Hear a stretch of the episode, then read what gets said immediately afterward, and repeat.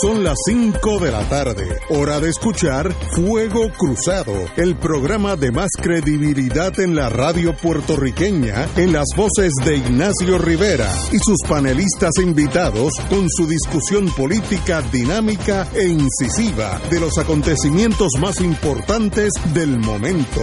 Fuego Cruzado comienza ahora. Muy buenas tardes, amigos y amigas de Fuego Cruzado. Hoy empezamos una semana, ya nos quedan menos de un mes para el cambio de gobierno, lo que siempre esperamos que el que venga sea mejor que el que se vaya, no importa qué partido. Eh, lo importante para Puerto Rico es Puerto Rico, así que que vengan los buenos y que se vayan los malos, esa es la, la historia de la humanidad. Pero estamos aquí, como es lunes, tenemos al doctor Fernando Cabanilla. Muy buenas tardes, doctor Cabanilla. Hola Ignacio, saludos a todos. Voy a empezar con algo que tiene que ver con su señoría y con el amigo también infectólogo Javier Morales. Exitoso protocolo contra el virus. Eh, eh, en la página 11 del Nuevo Día del domingo hay un artículo extensísimo sobre ustedes dos y lo que han hecho en torno a la pandemia. Eh, háblenos de ese, de qué han hecho ustedes dos para merecer ese artículo de fondo y de paso muy muy positivo a ustedes dos.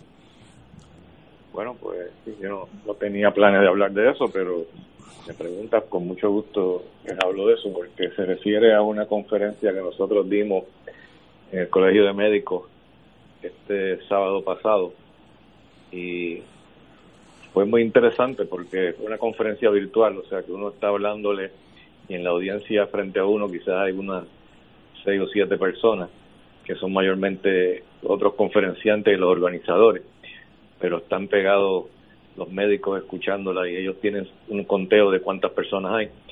Y cuando me dijeron que habían 3.800 médicos escuchando, ya no lo podía creer, porque eso es básicamente la mitad de los médicos de Puerto Rico. Wow. Y entonces eh, el problema es que la, la interacción con esos 3.800 pues es muy poca, ¿no? Porque uno se limita a contestar preguntas que envían por escrito, pero obviamente la, recepción fue muy buena porque no dio tiempo para contestar todas las preguntas y tuve que contestar después me manda, que me mandaron por email como 15 preguntas que no se pudieron contestar por falta de tiempo. O sea que yo creo que tuvimos una buena audiencia y una y mucho interés en el tema que es lo que queríamos porque eh, Javier Morales y yo pues estábamos todo este tiempo eh, diciendo pero que estamos teniendo unos resultados extraordinarios pero realmente hay que diseminarlo de alguna forma que le llegue a los médicos del país para que empiecen a usar este un protocolo eh, parecido o, o, igual al de nosotros porque lo, la idea no es que nosotros nos quedemos con eso y que no y que, es que sea un secreto sino lo contrario lo que queremos es tratar de, ver, de ver si podemos bajar la mortalidad eh, de este eh, trastorno que está matando tanta gente en Puerto Rico que estoy seguro que si usáramos la técnica o el método, la metodología que nosotros utilizamos para manejar los pacientes no, estaría no, habría, no habrían tantos muertos.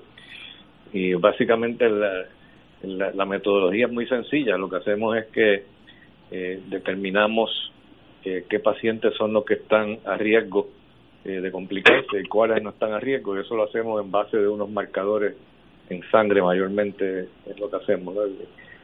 Tratamos de, de evitar eh, ningún tratamiento eh, con inmunosupresores durante los primeros siete días de la enfermedad, por la sencilla razón de que eso, esa es lo que llamamos la fase viral.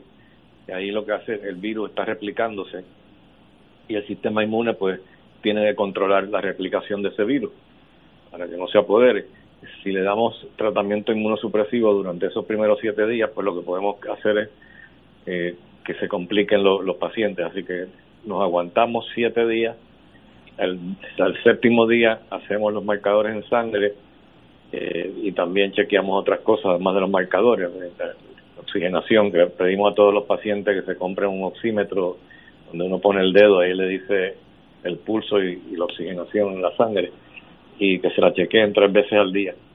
Eh, si los pacientes eh, no tienen problemas eh, de que le baje a 94 o menos, pues no usualmente pues no, no, hay problema y no tienen que ir a sala de emergencia. Si llegara a bajar a 94 o menos, entonces pues habría que prestarle atención a eso.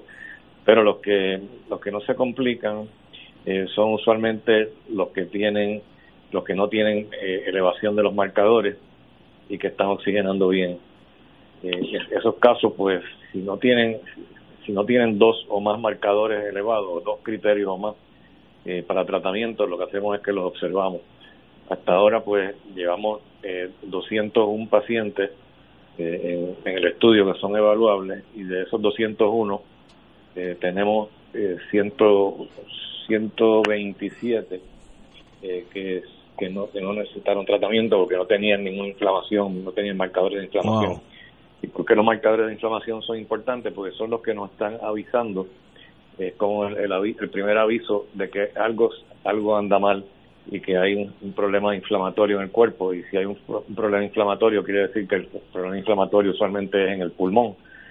Eh, y ahí es donde está obviamente el virus y está el sistema inmune atacando el virus y ahí es donde se inflama entonces el pulmón y ahí es donde empiezan a irse en fallos respiratorios.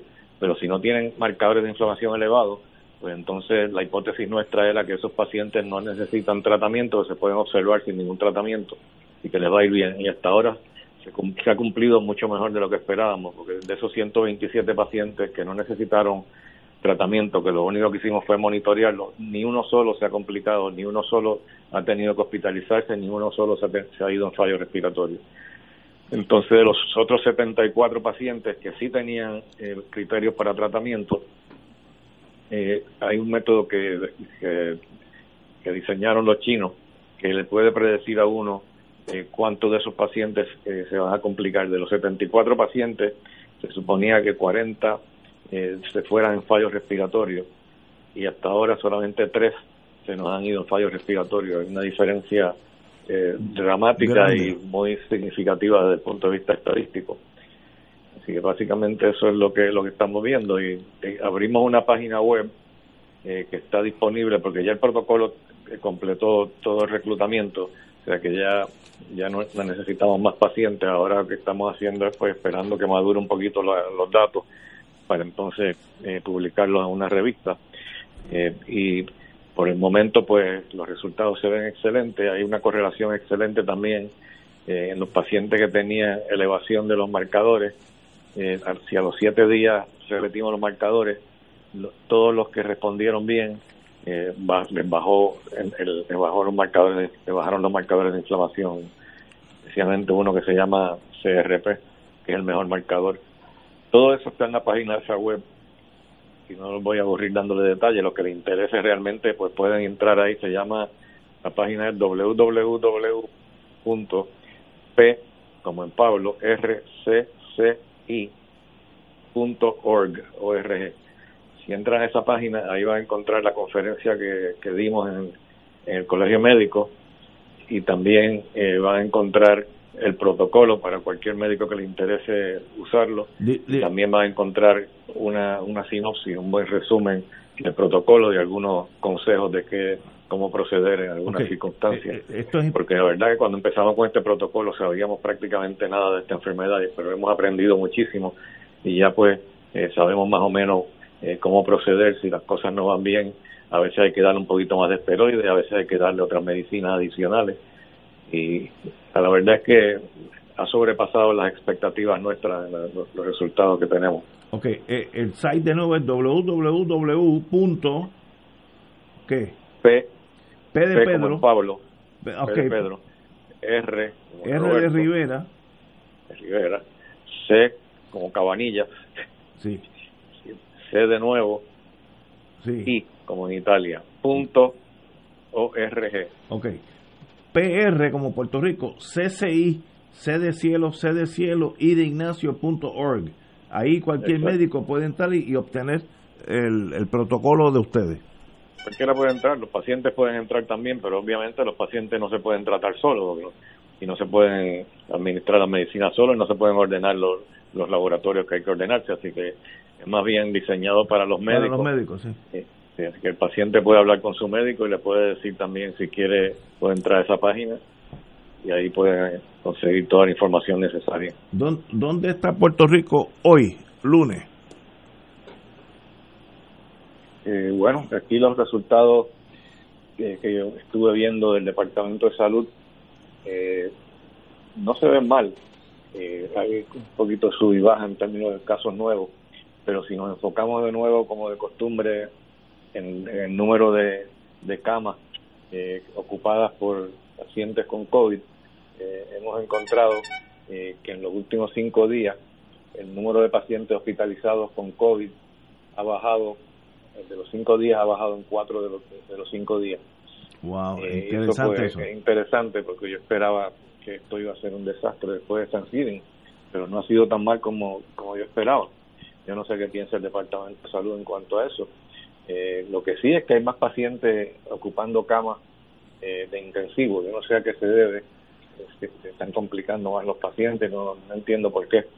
Eh, en términos de, de, la mortalidad, pues el número, el número de muertos eh, han, sido, eh, han ido como bajando un poco en los últimos par de días, pero ahí hay todavía unos días que sube mucho, otros días que baja. Por ejemplo, el 3 de diciembre eh, hubo 17 muertes confirmadas. Al siguiente día, el, 4 de diciembre, habían 12 muertes confirmadas. Ayer habían 4 muertes confirmadas y hoy 7. Eh, así que puede que a lo mejor eh, están empezando a bajar, pero es lo que yo pensaría que va a ocurrir, porque hay, hay menos pacientes eh, ocupando ventiladores eh, de lo que había antes. Eh, bueno, vamos a decirlo de esta forma. hubo el, máximo número de pacientes en ventilador ocurrió el día 3 de diciembre, que habían 108 pacientes pegados a un ventilador. El siguiente día habían 104, el siguiente 102 y hoy de un bajón a 88. Ah, son buenas noticias. hay menos pacientes en ventiladores, uno esperaría que van a haber menos pacientes muriéndose, pero eso lo vamos a ver próximamente, eso no se va a reflejar de un día para otro. Pero es interesante si vamos a la página eh, de, Johns Hopkins, eh, que ellos, como ya he dicho anteriormente, llevan, llevan récord de, todos los estados.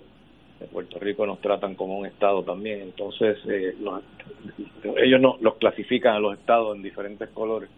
De acuerdo al color, si está eh, color rosa o más intenso, quiere decir que están subiendo, si se va poniendo eh, más azul o, verdoso, quiere decir que está bajando. Y nosotros pues nos tienen clasificado en azul, eh, indicando que, está bajando. Y de hecho sí, este, si uno mira la curva eh, que ellos ponen ahí, que es una, es una curva con lo que llaman el, moving average, no el, el promedio promedio móvil en las últimas semanas se lo todos los días lo calculan en un número nuevo dependiendo de del número de casos en la última eh, semana. Entonces, eh, según Hopkins, estamos en una fase descendente, habiendo alcanzado el máximo el día 24 de noviembre, eh, cuando ocurrieron 763 casos nuevos, y de ahí para abajo, de ahí para de en adelante, estamos en una curva descendente.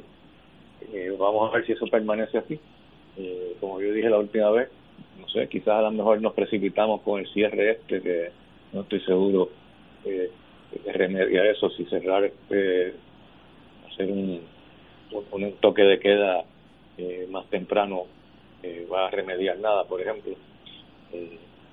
y la cuestión del, quizás este lo que sí puede ayudar es el, la ley seca, ¿no? Porque a mí no me cabe duda que, el alcohol yo creo que tiene que ver algo con, con esto, ¿no? Que cuando se da uno o tres tragos, lo primero que se le olvida es la mascarilla. y, es donde yo creo que vienen muchos contagios, así que puede que eso ayude. Muy bien. Eh, en torno, hay una noticia por aquí que la tengo, que Rusia ya está vacunando a su ciudadanía. ¿Sabe algo de eso? Hace tiempo que ellos están ya vacunando, lo que yo nunca he entendido bien, porque a la misma vez que están haciendo el estudio fase 3, hasta donde yo sé no lo han completado todavía, y la misma vez estaban vendiendo la, la, vacuna ya como y, distribuyéndola a otros países eh, sin haber terminado el estudio, así que eso como que nunca me ha hecho sentido. Pero la, la noticia mejor que esa es la noticia que, en Puerto Rico parece que en las próximas 48 horas va a estar llegando el primer cargamento de, de vacunas. Pero eso asume eh, que el gobierno federal, Food and Drug Administration, dará el visto bueno. No, no es que nosotros decidamos. Yo, yo, creo que ya eso se da por entendido que va a ser así. Muy bien. Yo creo que se formaría un lío bien grande y tendrían que hacer una explicación bien buena para no distribuir la vacuna. especialmente con los resultados tan positivos que han reportado eh, las dos compañías, Pfizer y, Moderna. Yo creo que eso no, no me parece que, que va a haber mucho problema en la aprobación. Porque, el mismo hecho que están enviando todas esas vacunas ya sugiere que la compañía está tan segura de los datos eh, que se sorprenderían, me imagino, eh, que el FDA no, no lo apruebe. Sí, bueno, Inglaterra ya está vacunando con esa, con la alemana, con, así que ya eso se está moviendo y yo creo que ese es el principio, espero, el principio del fin a esta pandemia, porque la viruela cuando yo era chiquito mataba a gente todos los años y la viruela desapareció del mundo. Igual que el polio. El polio también desapareció. El polio también. Así que eso es cuestión de tiempo.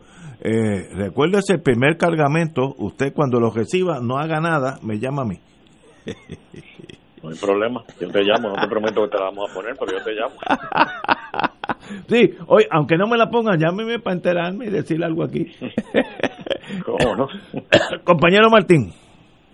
Bueno, eh, saludos a todos. Hola, Yo solamente hoy, en vez de preguntar, lo que quisiera unirme a la felicitación para ti, para Javier eh, y todo el equipo allá en, el auxilio que ha trabajado tan dedicada y tan y tan laboriosamente en el desarrollo de este protocolo que evidentemente hasta el momento ha sido sumamente exitoso y que además me alegra especialmente saber el dato que dice de que 3.600 médicos participaron en la conferencia virtual, porque eso quiere decir no solamente que ellos se enteraron, sino que los 3.600 que no lo oyeron, que son amigos de esto, al otro día eh, agarraron el teléfono los que lo vieron y llamaron a sus amigos para ponerlo al día. O sea que creo que ustedes han hecho una contribución invaluable eh, y lo, lo felicito, lo felicito a ambos. Muchas gracias, muchas gracias. De hecho, la próxima columna mía en el nuevo día para el domingo que viene eh, voy a hablar de la, de la epopeya del protocolo. No, no voy a hablar tanto de los resultados, que los resultados, como dije, están en esa página web, pero voy a describir todo el proceso desde que comenzamos, porque te garantizo que esto fue cuesta arriba. No tienes idea la oposición que hubo. Eh, empezar porque era una, algo diferente, ¿no? Y la resistencia al cambio sí, siempre eh, por los humanos pues siempre existe, eh, pero por poco nos llevan al comité de ética diciendo que esto era antiético usar este cortisona eh, para tratar a estos pacientes. Cuando después, varias semanas después, se probó en un estudio con miles y miles de pacientes que la cortisona sí ayudaba pero hay que saber usarla porque en el estudio ese que estoy hablando de un estudio británico que se publicó en New England Journal of Medicine eh, si se daba la vacuna si se daba la vacuna no pero si se daba la cortisona eh, en ese caso dexametasona lo que usaban se le daba a los pacientes que no estaban en oxígeno lo que hacía es que le subía la mortalidad. Veo. Nosotros lo que los pacientes nosotros no estaban en oxígeno casi ninguno. Y sin embargo mejora la mortalidad. Yo creo que lo que pasa es que hay que saber cuándo darlo, no solamente eh, cuánto dar, sino cuándo darlo, porque por ejemplo, estoy seguro que la razón que esos pacientes que se murieron más, eh, eran los pacientes que no estaban en oxígeno, era porque se lo estaban dando probablemente durante los primeros siete días. Durante los primeros siete días es importante evitar eh, usar este esteroides porque ahí es donde se está replicando el virus, como he mencionado antes, ¿no? Y si lo das ahí, pues lo que puedes hacer entonces complicar las cosas en, vez de, mejorar. Eso siempre, siempre ha sido así.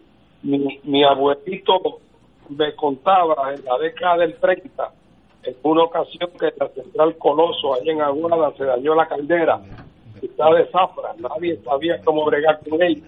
Tuvieron que traer a un especialista de Cuba, que era el hombre más famoso por lo mucho que sabía, ingeniero de caldera.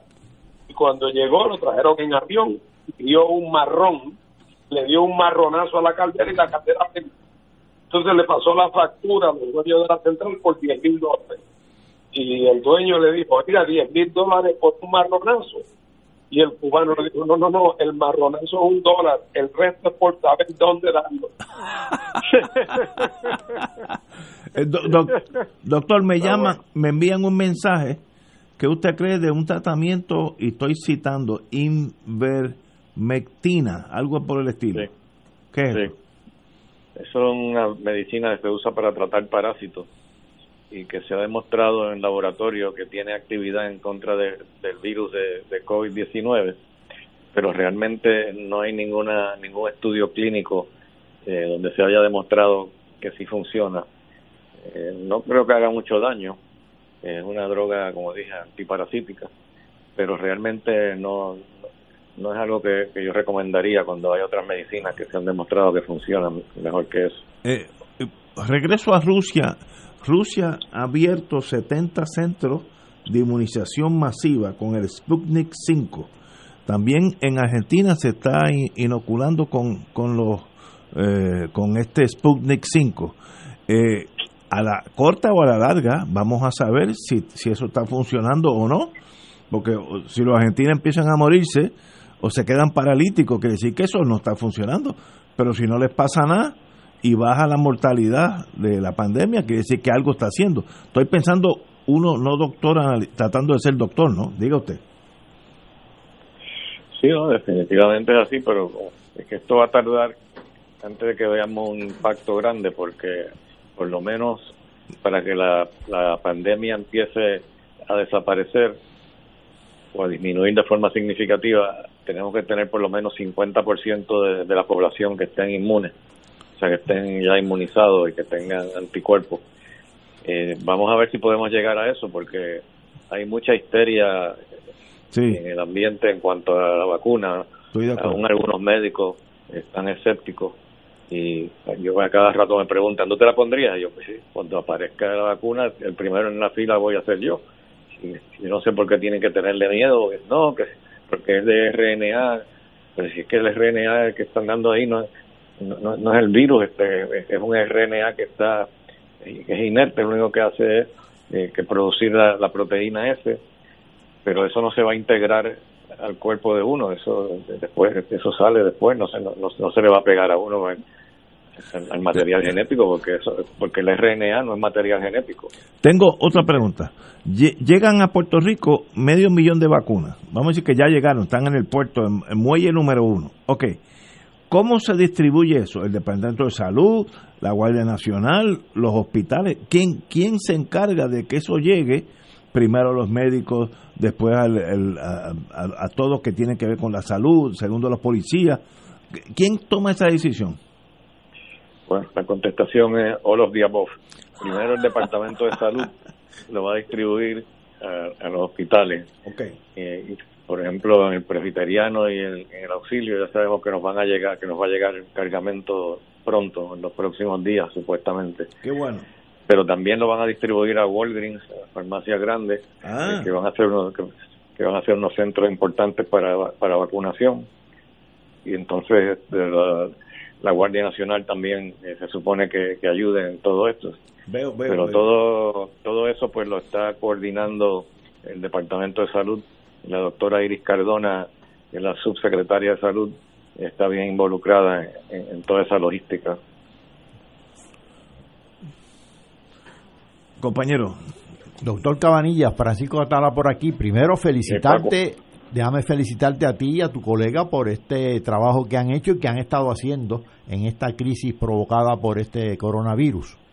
Eh, y una pregunta, eh, yo recuerdo hace unos programas atrás probablemente hace hasta meses, eh, que tú conversaste aquí en, en, este programa sobre una comunicación con eh, unos médicos o un médico en España. Yo quisiera saber si este protocolo que ustedes han desarrollado, ustedes lo han dado a conocer ya internacionalmente y si hay algunos otros lugares donde están empezando a utilizarlo. No, todavía no lo hemos publicado. Es la primera vez que lo presentamos en, eh, público en la convención del Colegio de Médicos. Obviamente no es un foro internacional, eh, pero sí lo sometimos eh, para presentar, a ver si una, una reunión que hay en marzo de una asociación de infectología, se llama CROI, a, ver este si podemos conseguir que, que, lo acepten para presentación.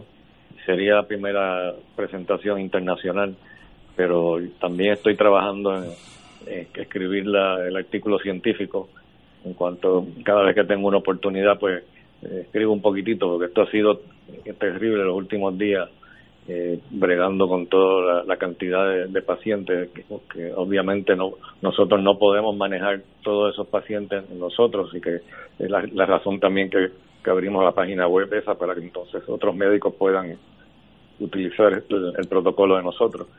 Pero sigue sigue la, la cantidad de llamadas que recibo todos los días.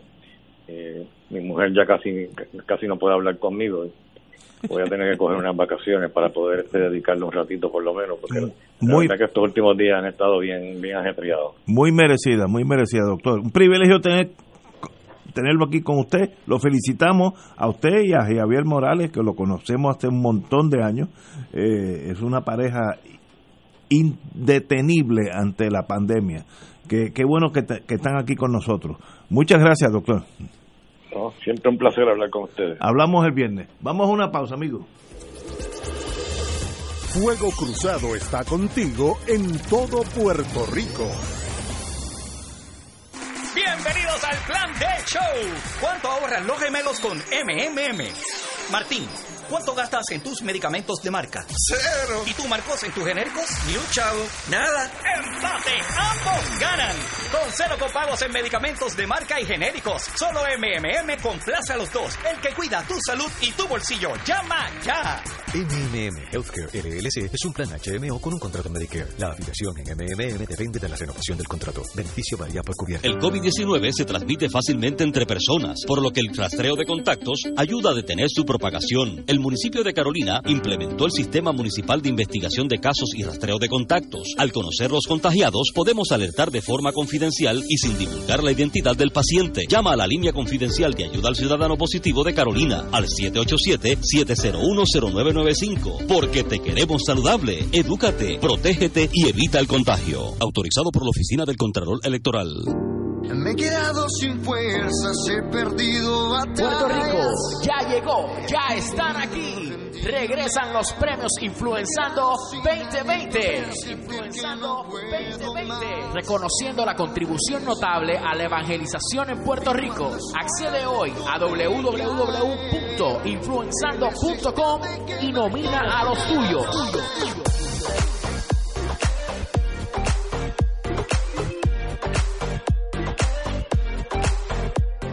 Radio Paz te ofrece el mejor motivo para levantarte temprano y disfrutar el comienzo de un nuevo día de lunes a viernes con Enrique Liboy y Radio Paz en la mañana. La dosis perfecta de noticias, deportes y éxitos musicales de todos los tiempos, humor y curiosidades, calendario de actividades y tus peticiones musicales por el 787-300-4982. Conéctate con el 810 AM de lunes a viernes con Enrique Liboy y Radio Paz en la mañana. Y ahora continúa Fuego Cruzado.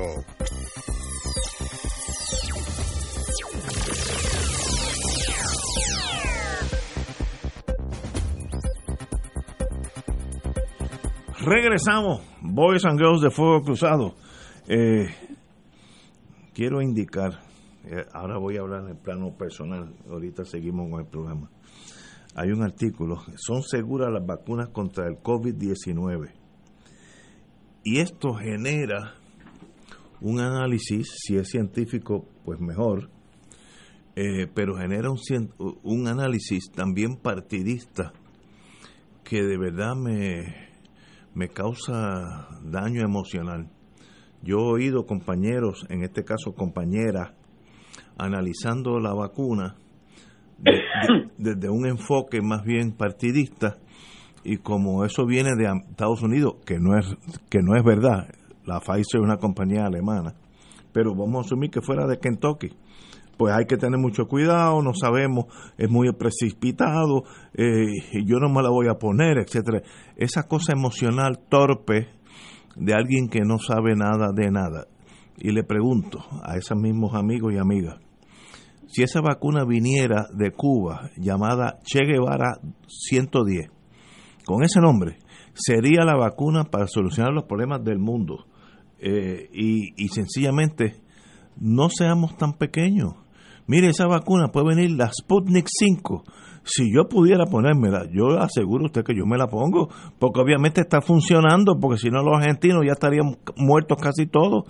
Eh, así que suave con las emociones de mezclar los deseos, como dijo Fidel Castro, lo peor de un revolucionario es mezclar la realidad con lo, con deseado, dicho de Fidel Castro. Y ahí aplico a esta compañera que la quiero mucho y es muy buena persona, pero a veces, como decían de Winston Churchill, he gets carried away. Tenemos a Arturo Mazol en la línea. Arturo, muy buenas tardes. Eh, saludos, Ignacio. Un placer estar con ustedes. Bueno, amigos y amigas, en el fin de semana, yo no sé si fui hoy o ayer, leí que ustedes de nuevo están poniendo el nombre de adjunta y del proyecto de ustedes a nivel mundial y me gustaría yo no añadirle nada, sino que ustedes me indiquen por qué después del Monte del Gigante, ustedes dos, padre e hijo, son los más importantes que ha pasado por allí en mucho tiempo. Dígame usted. Mira, te estoy hablando desde el centro del pueblo, de aquí en Anjuntas. Está bien fresco. Sé dónde estás. Sé dónde estás. Así que desde el mismo centro de la plaza pública te cuento que el proceso de instalación solar de Adjuntas, pueblos solares, ha avanzado. Ya varios de los edificios están energizados con el sol. Son dos microredes que desarrollamos junto a la Fundación Hono Foundation y, y esto es un proyecto completamente de autogestión comunitaria. Sin embargo, eh, durante todo este proceso, el intercambio universitario y académico, Casa Pueblo lo viene fomentando y trabajamos con la Universidad de Michigan, Florida International University, la Universidad de Puerto Rico y otras. Y hace un tiempo se nos acercó unos investigadores del Laboratorio Nacional de Oak Ridge, allá en Tennessee, que interesan estudiar cuando microredes interactúan unas con otras. Eh, así que aquí en Adjuntas ellos querían y, nos propusieron utilizar esto como un lugar de estudio y se escribió una propuesta en una convocatoria del Departamento de Energía y de más de 250 propuestas que se sometieron de laboratorios nacionales y de universidades en Estados Unidos y otras partes, se financiaron 10 y una de ellas escoge a adjuntas como el lugar de estudio para eh, proyectos de investigación de avanzada, de desarrollo de avanzada para el desarrollo de microredes, desarrollo de sistemas de control, sistemas de optimización, de comunicación inteligente de una microred con otra y cómo se balancean las cargas. Bueno, eh, eh, innovación es lo que va a ocurrir aquí. Así que además de la microred y el impacto local comunitario, hay un impacto añadido que es que esto va a servir de taller para investigar y aprender y desarrollar nuevo conocimiento para avanzar la agenda de sistemas renovables. Cuatro millones de dólares para la Universidad de Puerto Rico, la Universidad de Tennessee, el laboratorio de Oak Ridge y para principalmente estudiantes doctorales trabajar en este proyecto. Wow, de verdad que es un privilegio conocerlos a ustedes como dos personas que empezaron ustedes, y estoy seguro que habrá muchos otros, usted y su y su señor padre pueden bueno, hacer... Bueno, no te olvides de, de Tinti de ya, eh, mi mamá ah, bueno, sí. fundadora y ella es la líder de Casa Pueblo. Que la, que la conozco muy bien, así que, pero qué, qué bueno, un puñado de personas tanto bien que le pueden hacer a un país, en este caso Puerto Rico.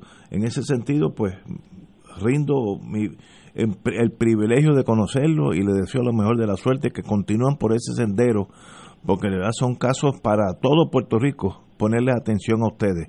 Martín. Saludos, Masol. Buenas. Mire, tengo curiosidad en términos de en, en el, el, el, sistema que están operando en el pueblo, eh, en su punto más alto, ¿cuánto, ¿cuánto produce en términos de kilovatios? Mira, estamos en el proceso de instalación, son tres edificios, 18 comercios en el casco urbano, un sistema de 220 kilovatios. Eh, eso es lo que se está instalando en este momento, ya cerca de la mitad se ha completado la instalación y en una segunda fase que será en mayo o junio, por primera vez adjuntas, y lo escucharán en titulares también, será el lugar donde se va a instalar un sistema de almacenaje de energía eh, de un megavatio, que le va a permitir al casco urbano estar operando, operacionar hasta por 10 días si no entrara una gota de sol a, estos sistemas de almacenaje. Así que esto es resiliencia pura, es un sistema robusto y que esperamos que sea de modélico de cómo podemos lograr activación económica. Martín. Y, y el costo combinado de todo lo que se ha hecho, ¿en cuánto se estima? Pues mira, eso está por definirse porque hay mucho trabajo voluntario, hay una aportación de la, de la Fundación HONO, recibimos una donación de 500 paneles solares desde Singapur, otros 300 desde aquí de Puerto Rico, la instalación del racking, eh, la instalación está a cargo de Máxima, Máximo Solar, pero el racking lo está haciendo como una aportación. El punto aquí es que los comerciantes van a tener por fin un alivio en la factura de luz, ellos van a pagar por la luz. Así que el concepto es que el comerciante pague por ella, pero que en lugar de que ese dinero se vaya a pagar petróleo, gas y carbón fuera de la economía de Puerto Rico, ese dinero va a ir a un fondo de reinversión social. E, es decir, vamos a generar riqueza propia en adjuntas y de ese dinero vamos a apoyar a familias de bajos recursos a que también tengan acceso a energía limpia y renovable, energía solar. Así que es un proyecto con responsabilidad social, de desarrollo económico desde lo local, atendiendo el tema de energía como un pilar la importancia de la autosuficiencia energética como un modelo para autodeterminarse e impulsar un modelo económico desde adentro. Bueno, pues me alegro mucho y lo felicito. Y Adelante. Compañero. Buenas tardes, Arturo. Es Francisco Catalá. ¿Cómo está usted? Un saludo, un saludo a ti. Eh, evidentemente, en Puerto Rico el sol sale por adjunta. Mira, dos, par de preguntas, par de preguntas nada más. Eh, eh, mencionaste a Singapur de pasada ahora, creo que un donativo que le, que le, que te, que le, hicieron a ustedes de, paneles solares. Eh, quisiera saber, ya que mencionas a Singapur, si tienes información, ¿qué países, Singapur y otros, ¿verdad? ¿Qué países están, son de avanzada en este asunto de, de irse energizando a base de alternativas como es la luz solar? Mira, yo creo que se pueden mencionar mucho Singapur, pero Europa, en el mismo Estados Unidos, Costa Rica, eh, Alemania es muy agresivo, Japón. Eh, yo creo que el tema de energía renovable ha ido despegando y el tema de independencia energética como un pilar eh, en todas partes del planeta, menos en la Autoridad de Energía Eléctrica y en los políticos y los partidos del país. Entonces, este, la opción está ahí nosotros perdemos 3 mil millones de dólares en pagar combustibles al año y, nosotros podemos hacer acopio de eso. Eso puede ser el modelo de desarrollo económico parcial en la medida en que producimos nuestra propia energía. Eso lo están haciendo. Eh, lo quiere hacer Hawái si usted quiere ser Estado o lo hacen en Costa Rica, que es una república. Así que la colonia es la única que mantiene un modelo de y quiere perpetuarse en ese modelo de explotación colonial desde el punto de vista energético. Te hago la pregunta precisamente por eso, porque generalmente hay mucho escepticismo cada vez que hay algo novedoso y a veces resulta ese, ese escepticismo desesperante. Y en el caso de Puerto Rico, me parece que este es un ejemplo extraordinario de cómo se trata de que el país a veces use recursos caros, contaminantes y que no tiene, como el gas y el petróleo y el, el petróleo y el carbón, y le da la espalda a recursos limpios que tiene en envidiable abundancia, como es por ejemplo pues la luz solar.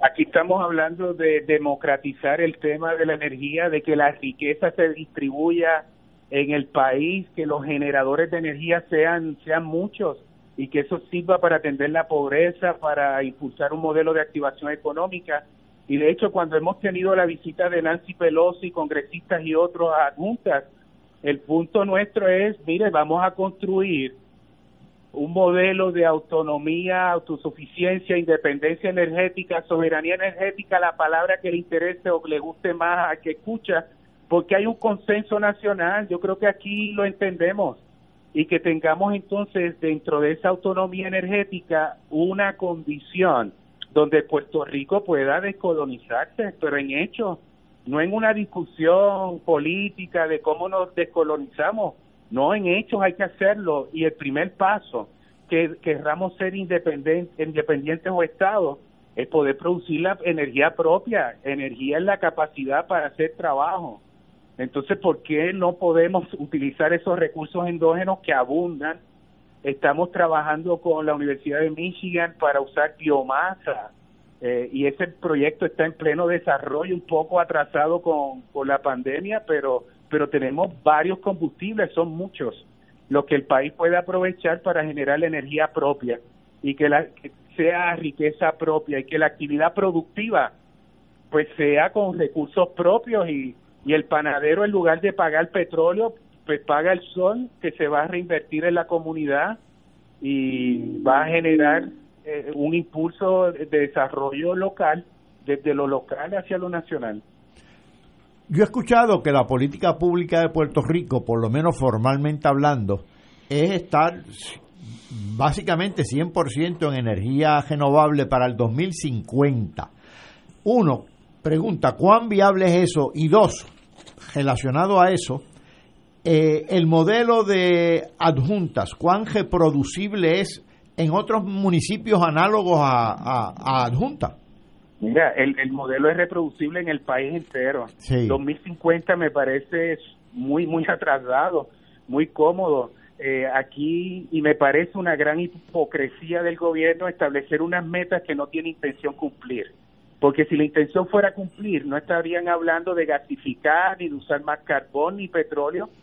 No han puesto ni un panel fotovoltaico la, la Autoridad de Energía Eléctrica. Entonces es un duérmete tú, es una aspiración de esas que pone el gobierno con la intención de desacelerar los movimientos sociales que están impulsando energías renovables, diciendo que lo van a hacer, pero igual que el reciclaje y otras metas, nunca las cumplen. Entonces es como un acto de traición, esas leyes que imponen unas metas que no tienen ninguna intención de cumplir, que dejan abierta la pluma al gas natural, al, al, petróleo y que en última instancia esas inversiones en infraestructura al final del día lo que hacen es perpetuar el mismo modelo obsoleto centralizado basado en combustibles fósiles que no tenemos y que y tratar de frenar, desacelerar estas iniciativas que son de desarrollo local, de desarrollo propio usando fuentes nuestras. Entonces creo que hay un hay una aspiración que, si fuéramos un, país dependiente, pues uno pudiera decir esa es la ruta, ¿verdad? Y hay que hacerla y ponerle ganas. Pero aquí yo creo que no hay y uno no lo ve, más allá de los discursivos, eh, eh, uno no lo ve. Y aquí en Adjuntas, fíjate, eh, después, Casa Pueblo hace 20 años opera con energía solar. Y después de María hemos hecho más de 200 proyectos solares, incluyendo los bomberos, emergencias médicas, la barbería, 60 casas, la égida, la escuela elemental, el comedor, el, la lechonera, yo no sé, la ferretería, que no sé qué más decirte todo eso con menos del salario de Natalie, Natalie Yaresco. O sea, aquí lo que se requiere es voluntad para impulsar el cambio, eh, los recursos están ahí, lo que se necesita es querer hacerlo. Y es que el gobierno no quiere, la autoridad no quiere, los políticos dicen una cosa, pero no no enfrentan el modelo que se autoperpetúa de, de, de poder político y económico, que es el basado en, que nos vendan petróleo, gas y cartón con esas mega empresas a la luz de esta experiencia, este Arturo, evidentemente la Autoridad de Energía Eléctrica y el gobierno en general es el gran impedimento a esta transición energética que se necesita. Y parece, y quisiera que lo comentaras, que esta privatización de la administración de, energía eléctrica, Luma, el, famoso contrato Luma, es como echarle abono a ese impedimento. Claro que sí, hay, hay, hay quien va por lana y sale tranquilado o, o a veces es mejor decir que eh, eh, es mejor diablo conocido que santo por conocer. Y aquí la gente pues piensa que por privatizar se van a adelantar unas agendas pero e, ese es el gran peligro. Cuando esta se privatiza hay una intención de mantener a la gente como consumidora de energía. Y aquí la gran contradicción. Ellos quieren que la gente, los negocios, los comercios del casco urbano de Adjunta sean clientes de la autoridad Y en la medida en que nosotros luchamos por la libertad, la independencia energética de estos espacios y que la gente, los negocios produzcan su propia energía hasta donde puedan, bueno, pues esto se convierte en una en una acción contraria a los deseos de Luma, de la autoridad pública o privada. Por eso acá en Anunta le llamamos la insurrección energética. Hablamos de, de que esto hay que impulsarlo desde abajo y cambiar esto eh, porque no va a ocurrir desde arriba, no va a ocurrir voluntariamente por el gobierno. Tiene que haber una gestión en, en hechos. No puede ser en teoría desde un escritorio en la universidad diciéndole cómo cambiar al país. Esto hay que irse al campo y cambiarlo. Y eso es lo que estamos haciendo en Asuntos. Arturo, me acaba de recordar a un viejo economista que decía que el desarrollo, el verdadero desarrollo, no es el crecimiento depredador, el verdadero des desarrollo, el desarrollo que se traduce en justicia, en independencia, es lo más subversivo que ha imaginado Claro. el ser humano. Sí, pues. Bueno, sabemos que estamos en un acto subversivo. Hay gente que piensa que estamos poniendo paneles solares, que es una actividad muy bonita y, y lo es. Lo es. Eh, pero eh, hay otras connotaciones y, y hay que seguir impulsando la agenda nuestra, una agenda por el país. Y esta es de consenso. Esta es una que tú puedes ser PNP, colonialista, puedes ser independentista, no afiliado.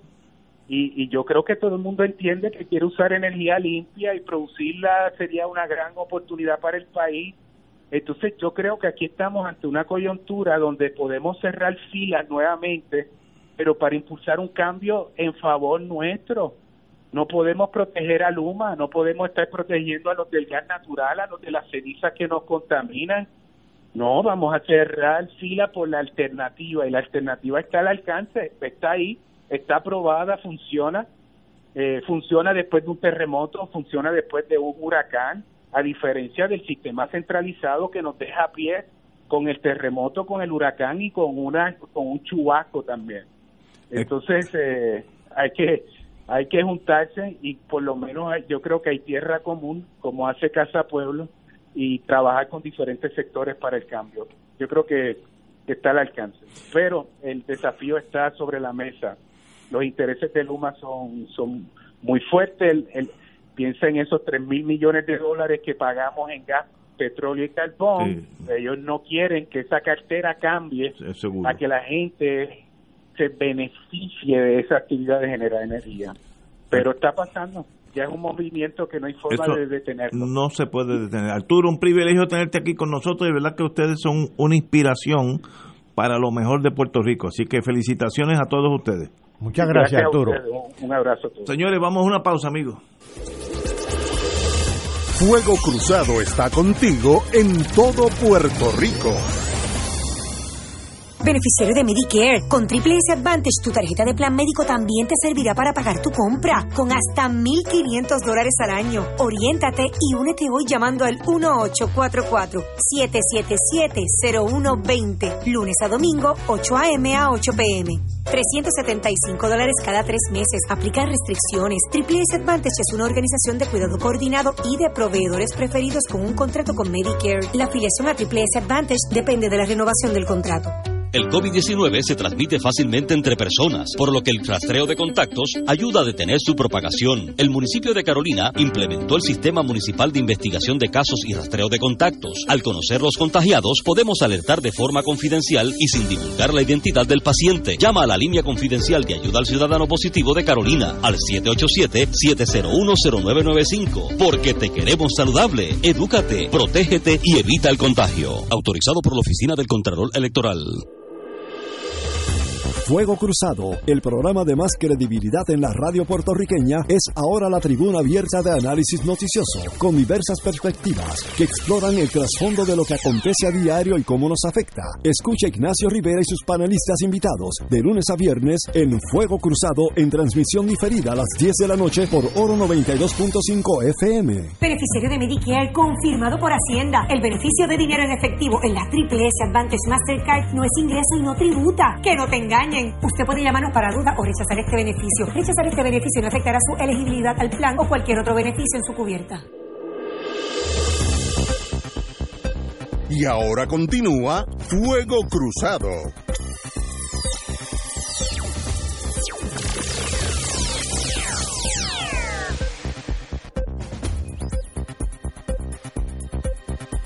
Amigos y amigas, hoy 7 de diciembre, aquellos que tenemos algunas canas, recordamos el ataque de a Pearl Harbor en Hawái, las islas hawaianas, eh, que fue una gran sorpresa para los Estados Unidos, unas negligencias extraordinarias, costó unas cuantas vidas, eh, digo, casi dos mil y pico de vidas de marineros, etcétera, pero vidas de los oficiales altos, el general Short del Army, ay, se me olvida el, el del Navy, pero los dos perdieron sus carreras por su negligencia. El, el, la Marina Imperial Japonesa ah, atacó a Honolulu, territorio de Hawái en esos entonces, eh, y sencillamente pues fue una sorpresa tan y tan eh, successful, triunfante para el punto de vista japonés. Se llamaba Op- Operación Z. Eh, y sencillamente pues ellos lo que mo- movilizó a los japoneses es que tenían que detener a Estados Unidos porque le no le impedía que ellos continuaran su expansión en las islas Netherlands, etcétera, etcétera, para conseguir petróleo, ya que Japón no tiene petróleo. Eh, y sencillamente pues hicieron un, un ataque sorpresivo desde el punto de vista militar extraordinariamente competente. Eh, llegaron 353 aviones en seis portaaviones. Aquellos que dicen que Japón países orientales son países atrasados. En aquel momento Estados Unidos tenía tres portaaviones, Japón tenía seis, para demostremos por dónde. Y los aviones japoneses, el cero, era muy superior a, lo- a los aviones de combate de Estados Unidos. Eh, sencillamente, eh, de los ocho acorazados que Estados Unidos tenía allí, cuatro fueron eh, dañados, este, agre- agredidos, cuatro, no, todos fueron dañados por bomba, cuatro fueron hundidos, el Arizona nunca se pudo levantar ya que fue una explosión masiva que básicamente los desintegró. Eh, además de eso hundió tres cruceros, tres, destructo- tres destructores, eh, un barco de entrenamiento y uno que mine layer, que pone mina. Eh, murieron 2.403 americanos eh, y 1.178 fueron heridos. Los, las bajas japonesas fueron livianísimas, 29 aviones y 5 submarinos pequeñitos, eh, en total de 64 marinos japoneses. Además está decir, pues, esto se le, atribute, se le atribuye a- al almirante de la flota japonesa que tuvo esa gran visión, estoy hablando en el, en el plano personal eh, militar, sin emociones, de invadir Estados Unidos en su centro de la flota del Pacífico y sencillamente puso a Estados Unidos en una desventaja bárbara. Eh, en ese momento, al otro día, pues, de más está decir que Estados Unidos le declaró la guerra a Japón, con mucha razón, y al otro día Alemania e Italia le declararon la guerra a los Estados Unidos, que fue lo mejor que le pasó a Winston Churchill, que en ese momento estaba bien, bien mal contra la agresión alemana. Eso fue la historia, eso se conmemora hoy si estuviéramos en Hawái a las 12, a- digo a las 8 menos cuarto, que fue el primer ataque, pues tocan las trompetas y todo el mundo se pone en atención, no importa si eres civil o militar, en conmemoración a ese momento, eh, un gran triunfo militar japonés y una gran tragedia americana. Como dicen en el mundo de inteligencia, de las grandes tragedias salen las mejores ideas. De ahí se, se probó que Estados Unidos tenía que tener un, un sistema de inteligencia centralizado y, y ahí nace la semilla de lo que es luego posteriormente la Agencia Central de Inteligencia. En ese momento Estados Unidos tenía como cinco agencias de inteligencia. El Departamento de Estado tenía su agencia, la Marina tenía su agencia, el Ejército tenía lo que se llama G2, su agencia, eh, Tesorería tenía su agencia y ninguno, burócratas al fin, cooperaba mucho con el otro, porque eso es típico del ser humano. Y esto pues generó eh, la idea que triunfa posteriormente con Truman en el 48 de que haya un sistema que envuelva todos los sistemas auxiliares de inteligencia y los concentre en, una agencia que hoy, hoy tiene unos 44 mil agentes, en, mayormente en Langley, Virginia. Así que esa es la historia trágica de Pearl Harbor y a la misma vez, si uno es japonés, uno tiene que sentirse orgulloso de qué hazaña más increíble hizo esa marina japonesa cuando la gente pensaba que era un país de segunda o tercera clase. Compañero Martín. Oye, y con la suerte, Ignacio, para Estados Unidos, de que pudo haber sido peor porque dos de los portaaviones más importantes que normalmente hubieran estado en la bahía de Pearl Harbor no estaban. Estuvieron y esos se salvaron. Sí, estuvieron fuera de milagro, o sea, no no es, por, por, rutina, uno estaba llevando aviones a la isla de Wake, etcétera, etcétera, y otros estaban entrenándose. Si no hubiera sido muchísimo peor, ¿no? Oye, ya que estamos en el seminario histórico, te hago una pregunta. Eh, Roosevelt, Estados Unidos, le declara la guerra a Japón. A Japón, sí, al otro día. No le declara la guerra a Alemania. Es correcto. ¿Por qué Alemania, a su vez entonces, escoge ese momento cuando para declarar de la guerra a Estados Unidos?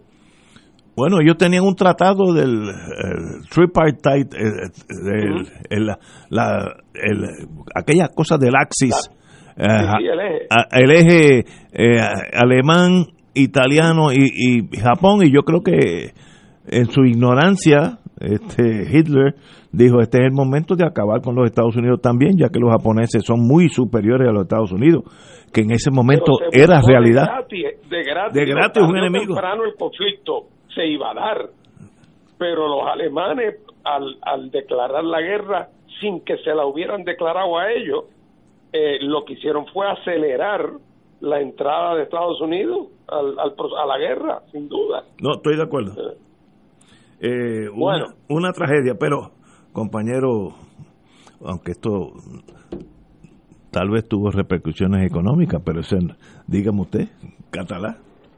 No, no, yo de historia militar de historia política sé un poco y económica, pero de historia militar sé muy poco porque mi vocación castrense eh, está subdesarrollada. Yo ni siquiera fui, ni siquiera fui niño escucha. Es decir, además, eh, pero llegué a pertenecer, ojo, al, al ROTC, al ROTC en la Universidad de Puerto Rico por dos años. Si queda obligatorio. Sí, yo recuerdo que en la primera inspección que me hacen del gifle que yo llevaba, probablemente todo asqueroso a mi gifle, concluí, este Ignacio, yo lo lamento por ti, pero concluí que los militares no tenían buenos modales, porque lo que hacían era gritar, high left, high left, y yo decía, pero ¿qué es esto? Si aquí todo el mundo está gritando, vamos a conversar más sosegadamente. Así que mi vocación castrense era cero, pero volviendo al tema de, de Pearl Harbor, menos mal que que Alemania se precipitó en declarar la guerra a Estados Unidos y Estados Unidos entró, porque de no Alemania hubiera tenido aún más tiempo para hacer más barbaridades en el continente europeo, que bastante hizo. Buen, buen punto. Sí. Excelente. Señores, son las 6 de la tarde, 18 horas. Tenemos que ir a una pausa y regresamos. La estadidad llega. Lo tengo lo último. Martín, ponme atención cuando regrese. Fuego Cruzado está contigo en todo Puerto Rico. Aquí la llama se enciende cada tarde a las 5 porque escuchas Radio Paz 810 AM, WKBM San Juan y retransmite en diferido WOROFM Corozal San Juan, la Casa de Fuego Cruzado, el programa de más credibilidad en la radio puertorriqueña. Beneficiario de Medicare confirmado por Hacienda. El beneficio de dinero en efectivo en la Triple S Advantage Mastercard no es ingreso y no tributa. Que no te engañen. Usted puede llamarnos para duda o rechazar este beneficio. Rechazar este beneficio no afectará su elegibilidad al plan o cualquier otro beneficio en su cubierta. Hermano y hermana de Radio Paz, te saluda el Padre Milton. Recién hemos terminado nuestro Radio Maratón de Radio Paz 2020, un adviento en clave misionera. Y como nos dice el versículo que nos guió durante toda la semana de Mateo 7:7, pidan y se les dará, busquen y hallarán, llamen y se les abrirá la puerta. La providencia de Dios se ha manifestado a través de los donativos que ustedes hicieron llegar, logrando una cantidad histórica en un Radio Maratón de Radio Paz. Les recuerdo a aquellos que están recibiendo la boleta en su casa, devolverla con su cheque o su giro postal para que la promesa se haga una realidad. Que el Señor le multiplique ciento por uno y sigamos celebrando juntos la misión de Radio Paz 810.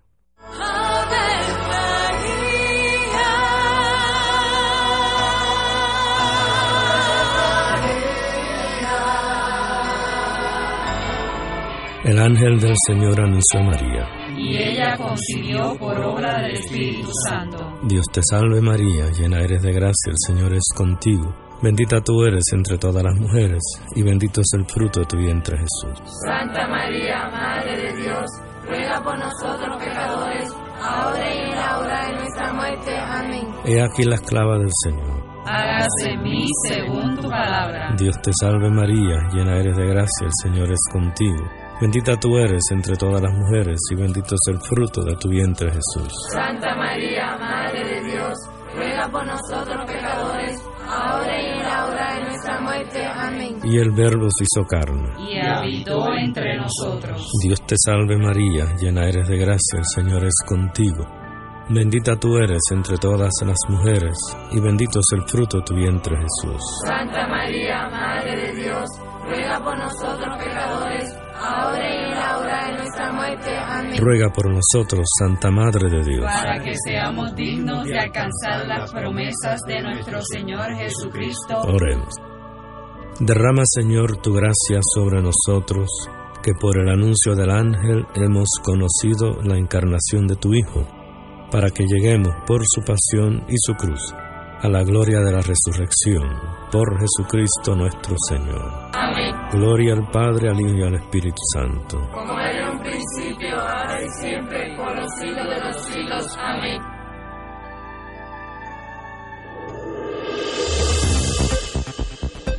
Y ahora continúa Fuego Cruzado.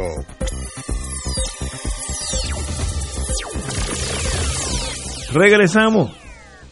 La señora senadora, eh, la, perdón, la vicepresidenta de la Cámara de Representantes, la señora, la dama Lourdes Ramos, ha indicado, asegura, esto es para ti Martín, que el nuevo gobierno traerá la estadidad este próximo cuatrenio.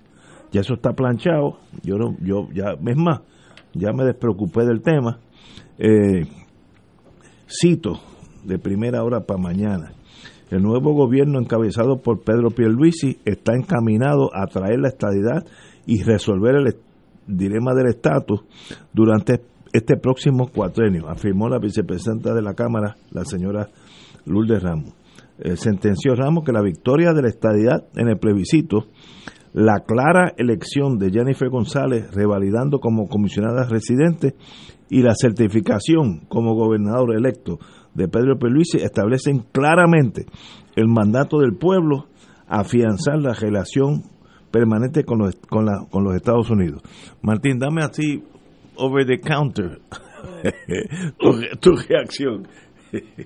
Pues mira, tú sabes que eh, después de la noche de las elecciones, la gente se hacía la pregunta, todo el mundo, ¿cómo es posible que 52% de los puertorriqueños votaron por la estabilidad, pero que solamente 32%, o sea, 32 de ese 52, haya votado por, no haya votado por los candidatos del Partido Nuevo Progresista.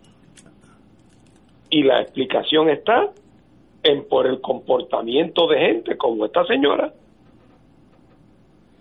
O sea, llega el momento en que el, el, los dirigentes del PNP abusaron tanto de coger pon con la estabilidad, que tiene mucho arraigo entre mucha gente en Puerto Rico. Olvídate de ahora si por buenas o por malas razones, tiene mucho arraigo.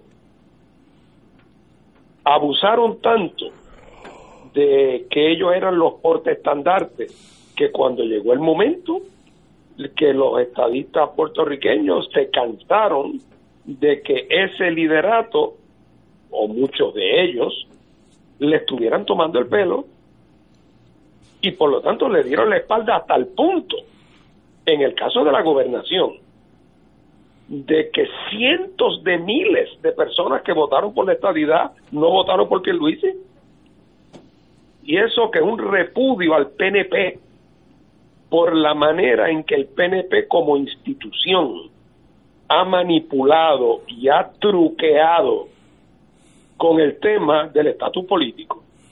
Entonces, hay gente que no aprende.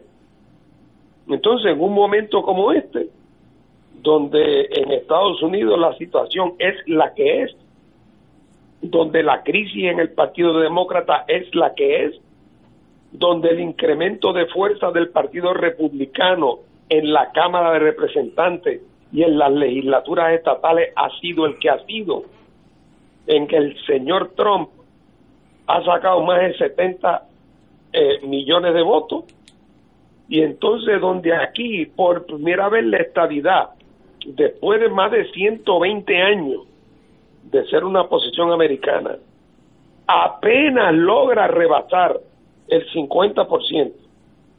Y de esos que votaron por ella, más de la mitad no saben palabras de inglés, lo cual no es un defecto, pero, es un dato. Yo, yo no sé ruso, bueno, y hay gente que no sabe inglés, no, no ha tenido que aprenderlo, pues muy bien. Pero oye, esa gente en esta situación salir a decir que la estadidad viene en este cuatrenio o que Pierluisi le va a conseguir es, un, es una alucinación, es una irresponsabilidad y otra vez, cada cual que se cuide. Pero me parece que esta señora al decir eso, la poca credibilidad que ella pueda todavía tener, si es que tiene alguna, yo no, yo no sé, pero si es que tiene alguna credibilidad, la acaba de tirar por la ventana y se convierte en un objeto de mofa. Y, realmente, ya lo dijo eh, don Juan Domingo Perón, citando a un personaje de la historia argentina, se puede volver de cualquier lugar menos del ridículo. Extraordinario. Compañero catalán. Ya yo he hecho referencia en varias ocasiones a un cuentista Gabriel Yauco de nombre Tuto Collado, ya fallecido, eh, que tenía unos gallos de pelea tremendos este, y unos, una crianza de cerdos extraordinaria, pero tenía un caballo que era el caballo más rápido de la comarca. Cuando ese caballo corría y él se montaba en ese caballo y empezaba a llover, lo único que se le mojaba al caballo era el jabo de lo rápido que iba ese caballo. Pues parece que esta señora legisladora cree que la estadidad está montada en ese caballo de Tuto Collado y que viene a una velocidad realmente espeluznante. Y bueno, y, ni cortos ni perezosos tienen dos proyectos ahí de ley en la extraordinaria. Uno para, para, para darle eh, prerrogativas al gobernador para que convoque a un referéndum de estatus en, próximamente. Y otro realmente para solventar a los cabilderos de la estadidad con los fondos de PRAFA, que es el de la Cámara, el famoso comité ese de cabilderos.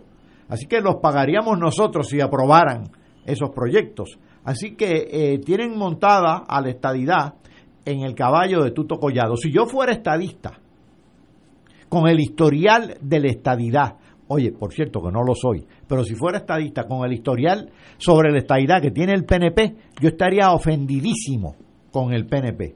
Es más, los antiestadistas podrían sentirse tentados a votar por el PNP porque cada vez que el PNP hace una, gestión relacionada con la estadidad, le resulta eh, como el que dispara y le sale el tiro por la culata. Y esta señora parece que es de esa escuela. Así que veremos a ver qué pasa.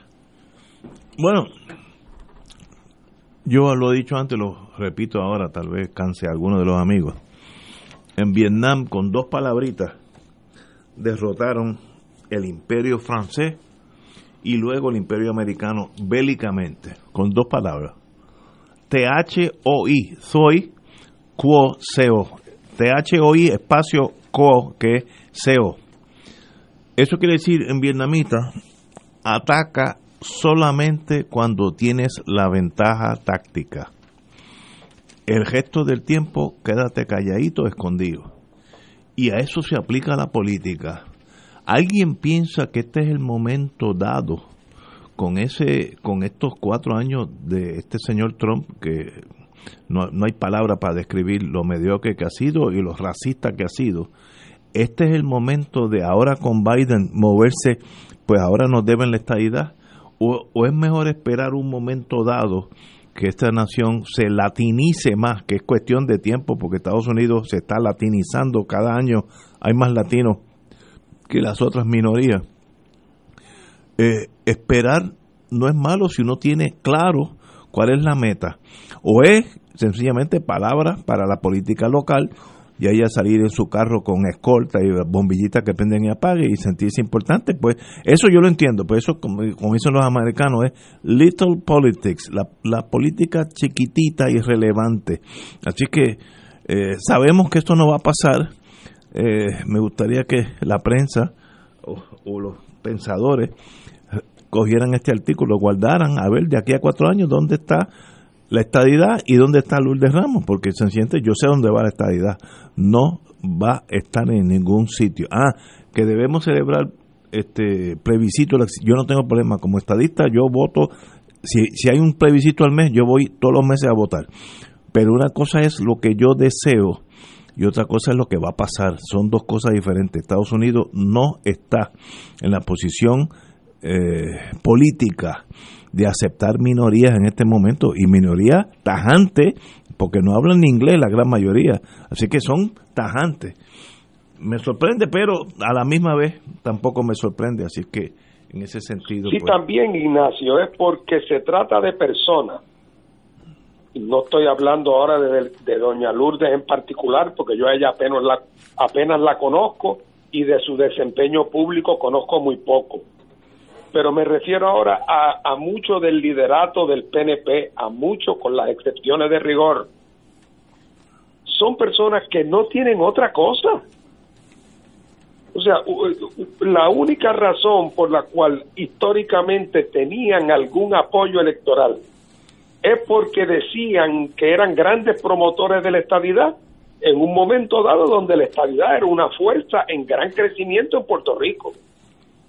Entonces, por lo tanto, como porque no era porque eran grandes gerentes, ni es porque eran grandes intelectuales, ni eran porque eran personas con una devoción al servicio público o con una identificación eh, profunda con la con la población sufrida eh, o, por, o porque eran personas que habían traído soluciones prácticas y concretas a problemas de Puerto Rico o porque se se reconocía por su abnegación o su sacrificio.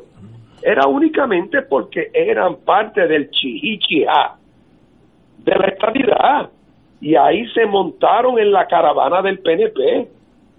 Por eso, entre otras cosas, es que ese partido le tocó el destino terrible de ir corrompiéndose, porque mucha de la gente que estaba montada en las carrozas de la caravana a lo que iban era a buscar para llenarse los bolsillos. Y a la hora de la hora levantaban la bandera americana y decían que nos haríamos sin ella y prometían que de la gente votar por ellos, ellos iban a traer la estabilidad. Y en el proceso engañaron a su base. Y entonces de un momento ahora, cuando se empiezan a despejar las brumas, muy bien, pues ya ganaron, ya tienen el, en el sentido aritmético, tienen el 52%, nadie disputa que son mayoría, muchos tardaron. Eh, pero, oiga, en este momento, según se van despejando, repito, la bruma de cuál es la situación real, venir ahora con el grito heroico de que la estadidad viene por ahí, es un grito de desesperación porque de momento se encuentran que están desnudos ante su electorado, no tienen nada que ofrecer. Y entonces le entra el pánico. Si, si hubiera otra actitud de mayor madurez política, la táctica y la estrategia sería distinta. Tú un poco lo has dicho implícitamente. Tú jugarías al juego largo. Jugarías, por lo tanto, a tratar de preparar las condiciones para que Puerto Rico como proyecto de anexión sea un proyecto menos, menos controversial en los Estados Unidos. Si es que eso fuera posible, eso está por verse, pero ciertamente esa parecería ser, eh, eh, parecería ser la línea. Eh, y, y, sin embargo, no lo es. Es una actitud de tratar otra vez de engañar a la gente, salvo que ahora todo el mundo sabe cuál es el score.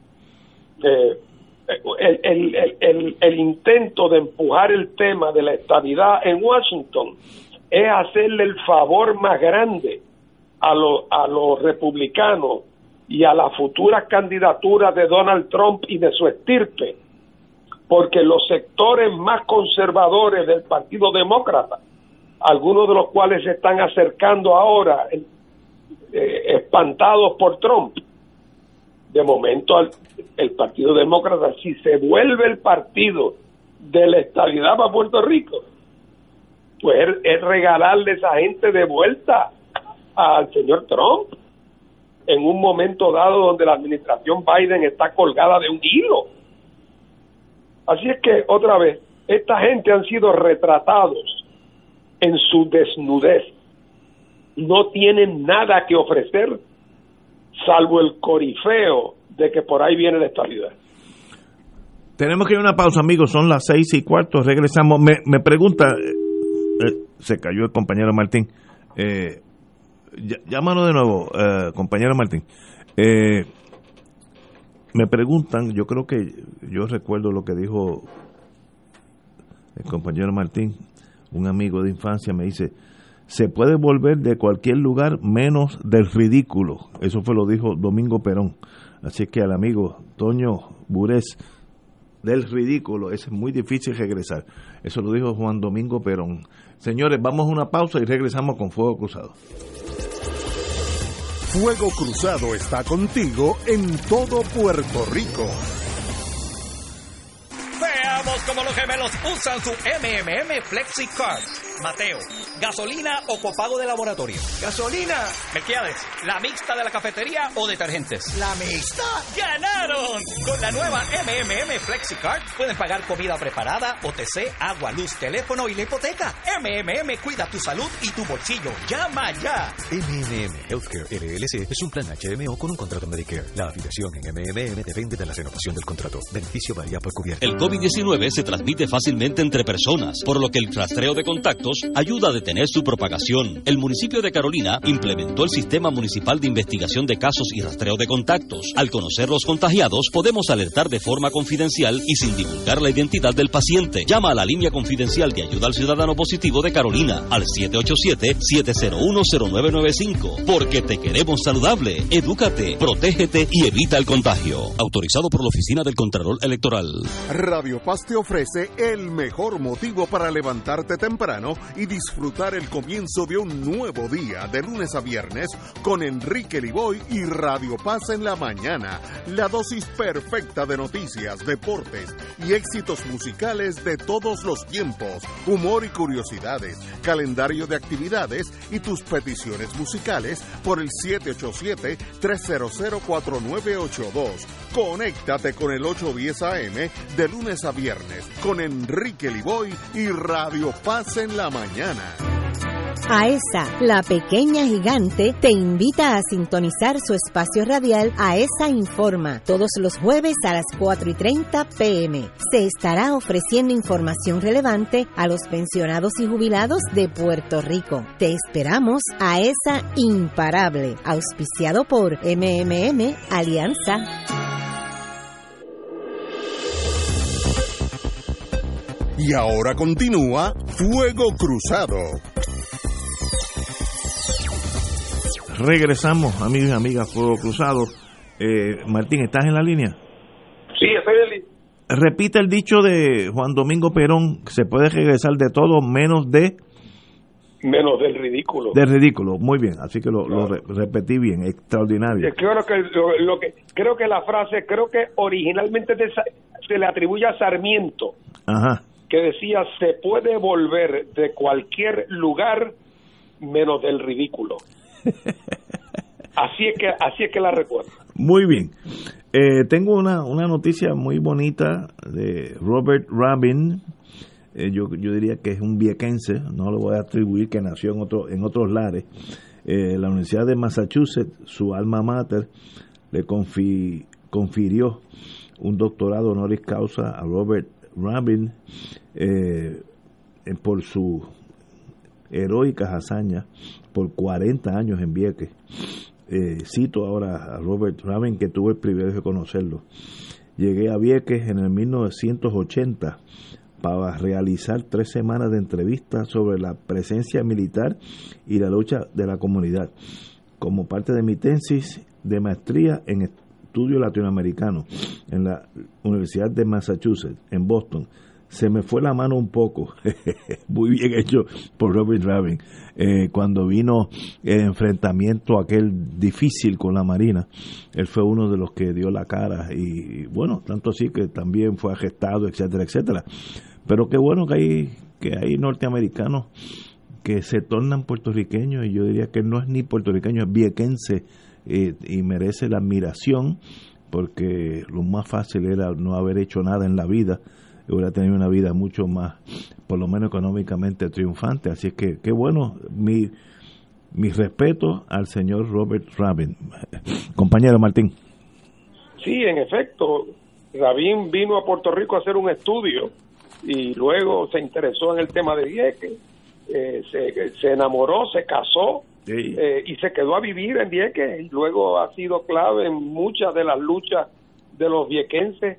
Eh, Rabín ha sido una figura que siempre estuvo presente eh, y que ayudó a propagar internacionalmente el tema de Vieques, entre otras cosas por sus contactos en Estados Unidos, en el mundo académico.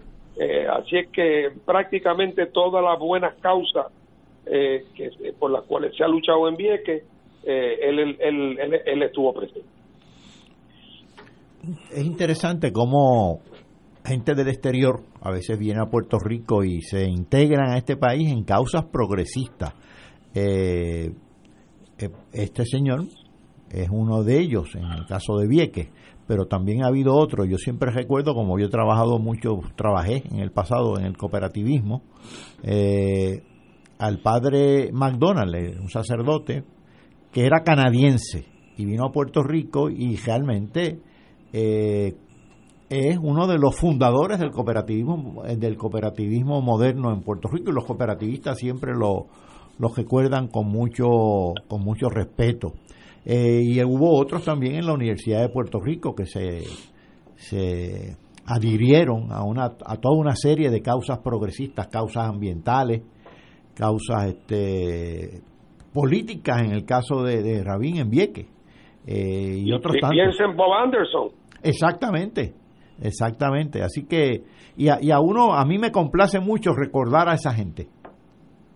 Ese es el americano bonito. y, en, en vez del. Y no únicamente American. americano, sino del Sí, exterior, de- aunque de- evidentemente americano, sí.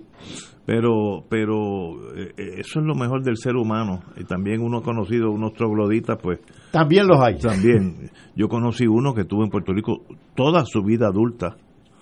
Eh, llegó aquí a los 20 y murió a los 80 y nunca aprendió español porque era algo tan peyorativo para él que eh, digo eran como los ingleses en, en la India que sencillamente hablar este español pues sería un golpe bajísimo eh, y, hizo un esfuerzo por no aprender y fue muy triunfante porque de verdad que no aprendió y a veces a uno como lo conocía tantos años le decía una palabra en español y tú te das cuenta que no entendía algo pero esos son extremos hemos dicho dos extremos izquierda y derecha. Eh, Robert Rambin en un lado y, y el compañero que estoy hablando en el otro, que ya murió, que en paz, en paz descanse. Pero de verdad, es, es- para mí será el Ugly American versus The Beautiful American. Dos seres humanos, eh, de esos hay muchísimos en Puerto Rico que se han integrado y aquí hay muchos nombres en inglés. Bueno, yo tengo familia Smith de un aduanero que llegó aquí en los años 20 y se quedó, hizo su familia y ya son primos míos y son somos puertorriqueños todos, así que let it be. Oye, no hay cosa más que llamar el diablo hasta que uno lo ve venir. Rudy Giuliani se rió ante todos por la pandemia, para qué había, para qué había que usar la mascarilla. Este, estos son cosas de los demócratas. De, había eso era, eh, él, le llamó, ay, sniffles, que es en inglés como cuando te a los nenes chiquitos le da la agüita en la nariz. Eh, sniffles se llama eso. Que él, él, dijo esa palabra porque lo oí. Hacía muchos años que no la oía. Pero ahora la cogió él. Y entonces, si uno es macho de verdad, uno es macho de verdad. Yo me quedo en mi casa porque como eso es un catajito, no, está en el Georgetown University Medical Center, de los mejores hospitales del mundo, bajo el mejor tratamiento posible para los seres humanos. Y ese no era el carajito que esa gente se reía de ellos. Como es la vida de aplanadora ante la ignorancia. Y este señor, que fue un excelente alcalde de Nueva York, transformó a Nueva York de una posilga a una ciudad de primera, ha caído en la rueda de abajo semisenil, por no decir semil, eh, senil entero, y ha llevado unos casos que los jueces se han reído de él, el mundo entero, los abogados, por ir allí sin prueba alguna. Y ahora él es el primero que va a Georgetown Medical Center. ¿Pero por qué? Si eso no era nada. Martín. Bueno, este individuo viene resbalando hace tiempo. Eh, yo creo que tu análisis de que sacó a Nueva York del pantano y lo puso como nuevo, eh, yo creo que le, le estás atribuyendo a, lo que sin duda ha sido un renacimiento de la ciudad de Nueva York. Así es. Eh, le está dando más crédito a, a, este señor de lo que él se merece. Muy bien. Eh, Bloomberg es otra cosa. pero este señor siempre fue un hombre de derecha, siempre fue un tipo de mano dura, eh, venía de unos orígenes eh, un poco extraños de, conexiones mafiosas familiares, eh, aunque no él directamente, pero de ese mundo así un poco oscuro de, de, Nueva York. Eventualmente fue un fiscal exitoso. y entonces cuando el 9-11 él era alcalde, y entonces jugó su papel, ¿verdad? Y entonces la gente lo endiosó. Él no hizo nada en particular, pero estaba allí con una cara apropiadamente sombría, pero no es que él hizo nada. Con el tiempo, tan pronto dejó de ser alcalde, de momento levantó la bandera pirata y se dedicó a la búsqueda desesperada del dinero. Y en esa búsqueda del dinero se topó con el señor Trump y encontró abogado y cliente que se que, eran uno para el otro. Y esa esa sociedad entre abogado y cliente eh, ha llevado a, a, Giuliani al descrédito total y absoluto. Y ahora es una figura patética y es un totalmente de acuerdo. Compañero Catalá. Ustedes recuerdan aquel viejo dicho, dime con quién andas y te diré quién eres. Giuliani ha sido un abogado y un servidor incondicional del presidente Donald Trump. Y ser incondicional de Donald Trump debe ser algo realmente horrible. Por cierto, ambos, a ambos les dio el, el, el COVID-19 hay algo de, como tú estabas diciendo, Ignacio, hay algo de justicia poética en esto. Eh, hace un momento cuando nos estaba hablando el doctor Cabanilla sobre el COVID-19 y su protocolo, yo estuve a punto de bromear con él, pero francamente no me atreví y estaba por decirle, caramba, eh, en esa conferencia donde participaron 3.500 médicos que ustedes dieron, es una lástima que no lo haya escuchado tu paciente favorito, por lo menos paciente potencial, Donald Trump. Porque realmente, aún con el COVID-19, Donald Trump se portó en ese momento, exhibiéndose en el hospital, como lo que es un patán. y Giuliani le ha servido incondicionalmente a ese patán. Así que, ¿qué se puede esperar de esos dos personajes? Yo, mi única crítica es, si ustedes de verdad eran de ocho pies de alto y todopoderosos eh, y se reían de la pandemia, ¿por qué se va a Georgetown Medical Center, que yo viví allí muchos años de mi vida? ¿Por, ¿por qué se va allí a uno de los mejores hospitales del mundo? Eh, si ustedes decían que eso era un catajito, pues sea hombre de verdad, que es en su casa, eh, viendo televisión, y si no le pasa nada, pues bienvenido. Pero no, eh, a la hora de los tomates, todo el mundo se alinea ante la adversidad. Seis y media, tenemos que ir a una pausa. Fuego Cruzado está contigo en todo Puerto Rico. Beneficiario de Medicare, con Triple S Advantage, tu tarjeta de plan médico también te servirá para pagar tu compra, con hasta 1.500 dólares al año. Oriéntate y únete hoy llamando al 1844-777-0120, lunes a domingo, 8 a.m. a 8 p.m. 375 dólares cada tres meses. Aplicar restricciones. Triple S Advantage es una organización de cuidado coordinado y de proveedores preferidos con un contrato con Medicare. La afiliación a Triple S Advantage depende de la renovación del contrato. El COVID-19 se transmite fácilmente entre personas, por lo que el rastreo de contactos ayuda a detener su propagación. El municipio de Carolina implementó el Sistema Municipal de Investigación de Casos y Rastreo de Contactos. Al conocer los contagiados, podemos alertar de forma confidencial y sin divulgar la identidad del paciente. Llama a la línea confidencial de ayuda al ciudadano positivo de Carolina al 787-701-0995. Porque te queremos saludable. Edúcate, protégete y evita el contagio. Autorizado por la Oficina del Contralor Electoral.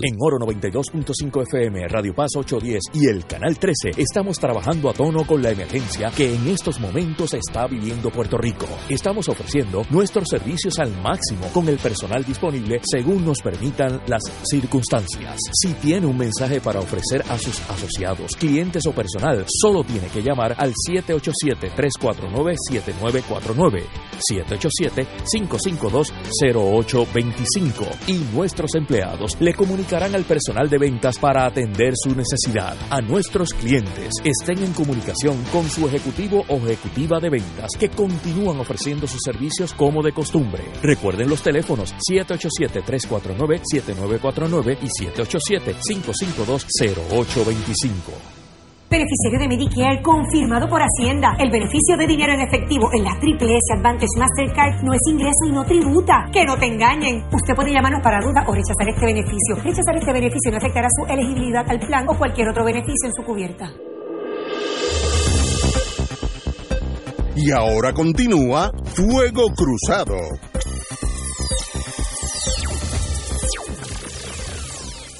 Regresamos, amigos y amigas, a Fuego Cruzado. Bueno, el nuevo gobierno, bajo el señor Pierluisi, licenciado Pierluisi, pues ya está apuntando a su nuevo gabinete.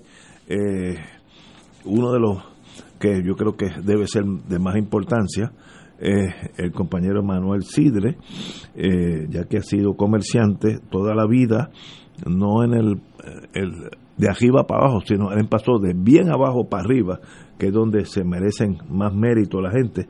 Y eh, me gustaría hablar un poquito sobre él, eh, sobre todo en el plano económico catalán. Eh, yo diría, mi único consejo a Manuel Cide, que lo conozco y soy su amigo, si él puede solucionar la permisología, solamente eso, no haga más nada en este cuatenio, solucione esa muralla china que se llama permisología en Puerto Rico, usted haría un desarrollo económico vertiginoso, porque aquí una de las murallas para todo en Puerto Rico es la burocracia y esa burocracia se escuda detrás de la permisología. Y uno que ha tenido experiencia en, otros estados, en, en, los tiempos de pueblo en Florida, en los tiempos de mis hijos en Texas, yo me doy cuenta lo fácil que se hacen las cosas en esos estados y lo espantosamente difícil que es todo aquí, sacar un papelito que diga, pues, monta tu barbería o tu restaurante. Eh, con eso nada más, el compañero Sidre, aunque yo, yo sé que tiene mucho más que ofrecer, pero como estamos hablando del plano económico, compañero. Pues a Manuel Sidre yo lo conozco hace muchos, muchos años, tanto que no, que no lo voy a citar aquí. Eh, desde que él era bien joven y yo un poquito menos joven allá en Arecibo. El padre de él era comerciante, tenía un restaurante y ya tentaban, empezaron con los hidrines en Arecibo.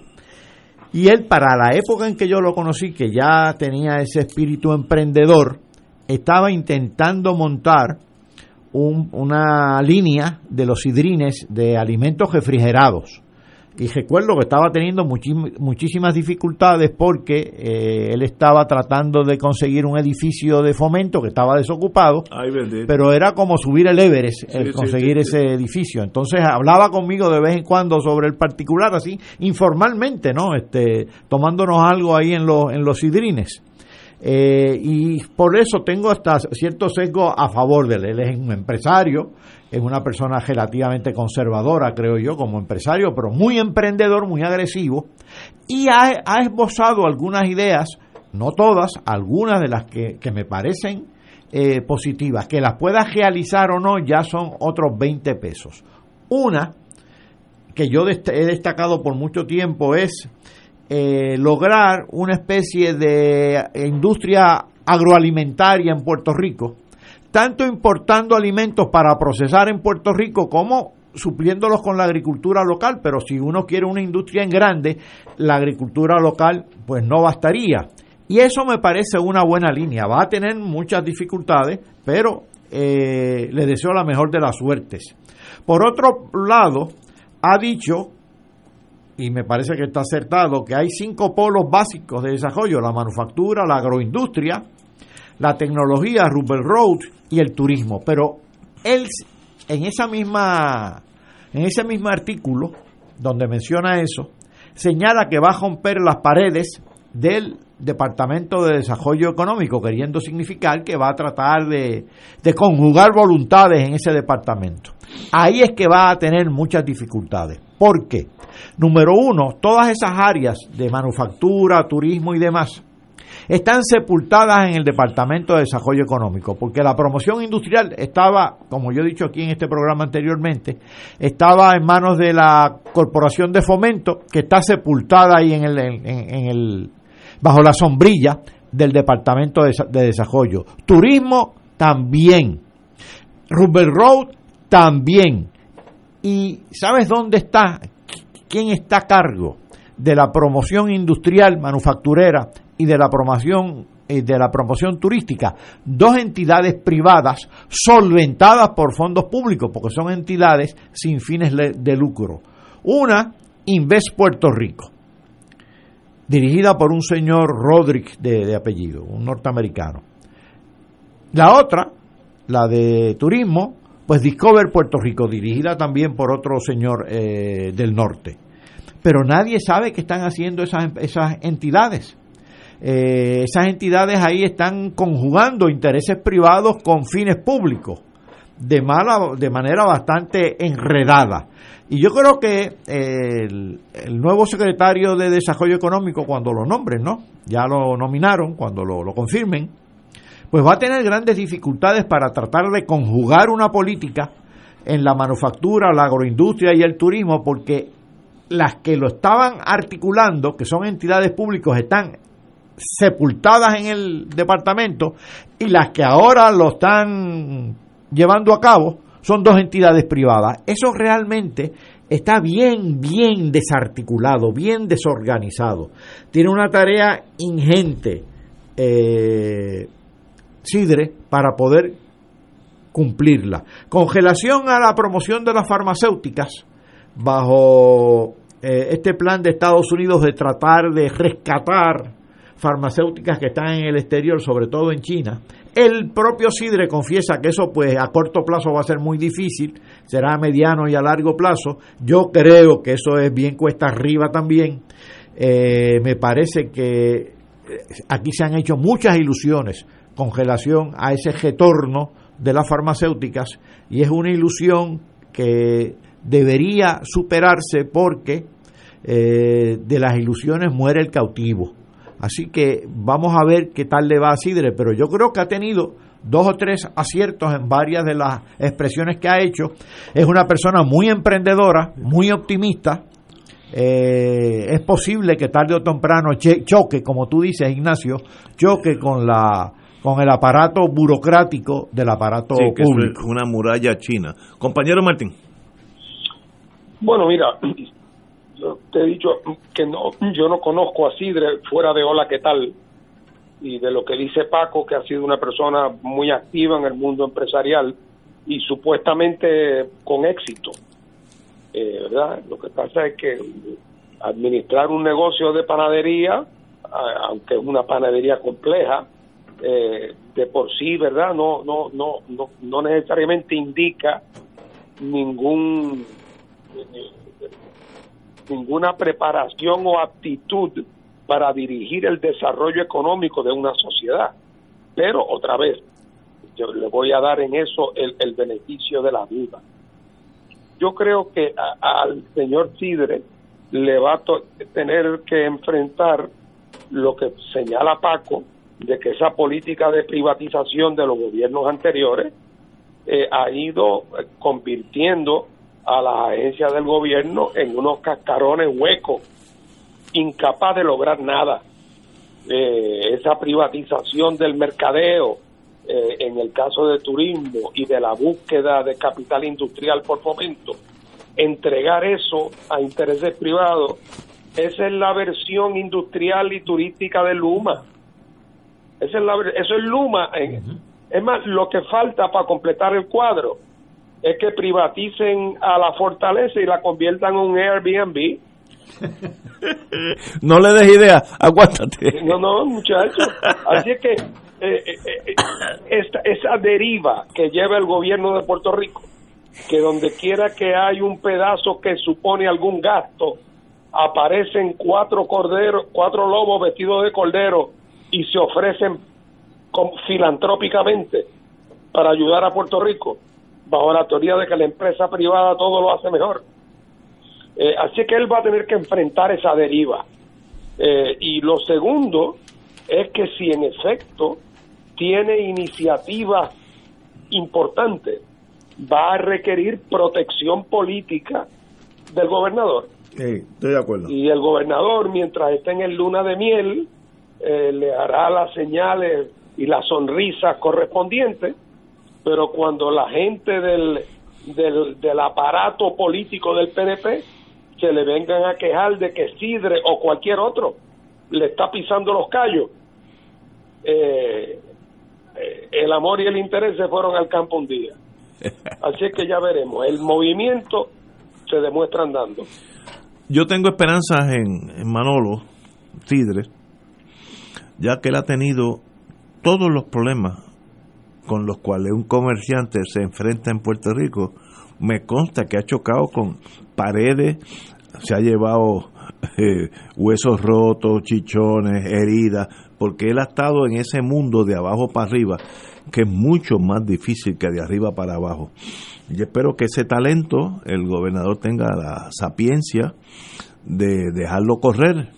Como dicen en, me, dijo un juez hace muchos años, let him run wild, deja que haga lo que tenga que hacer y, y dele, dele esa, esa es- espaldarazo. Ahora, cuando choque con los intereses creados, como dice Martín, también ahí donde vemos eh, como dicen en inglés, where the rubber meets the road, donde la goma del carro choca con, con, con el pavimento, ahí hay fricción siempre y ahí uno no sabe qué va a pasar.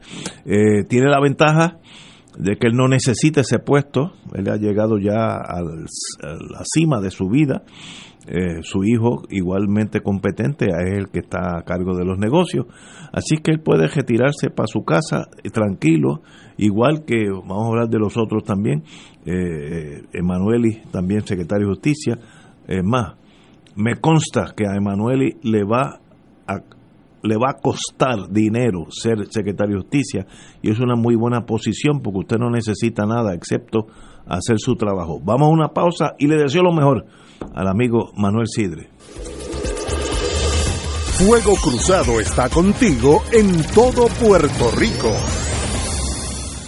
Beneficiario de Medicare. Con Triple S Advantage, tu tarjeta de plan médico también te servirá para pagar tu compra. Con hasta 1.500 dólares al año. Oriéntate y únete hoy llamando al 1844-777-0120. Lunes a domingo, 8 a.m. a 8 p.m. 375 dólares cada tres meses. Aplican restricciones. Triple S Advantage es una organización de cuidado coordinado y de proveedores preferidos con un contrato con Medicare. La afiliación a Triple S Advantage depende de la renovación del contrato.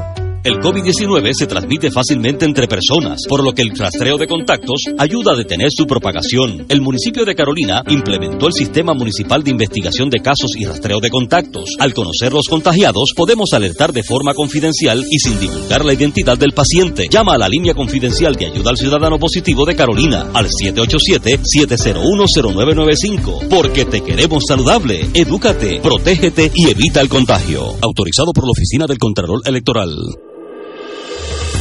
Fuego Cruzado, el programa de más credibilidad en la radio puertorriqueña, es ahora la tribuna abierta de análisis noticioso, con diversas perspectivas que exploran el trasfondo de lo que acontece a diario y cómo nos afecta. Escucha Ignacio Rivera y sus panelistas invitados de lunes a viernes en Fuego Cruzado en transmisión diferida a las 10 de la noche por Oro 92.5 FM. Beneficiario de Medicare confirmado por Hacienda. El beneficio de dinero en efectivo en la Triple S Advantage Mastercard no es ingreso y no tributa. Que no te engañen. Usted puede llamarnos para duda o rechazar este beneficio. Rechazar este beneficio no afectará su elegibilidad al plan o cualquier otro beneficio en su cubierta. Y ahora continúa Fuego Cruzado.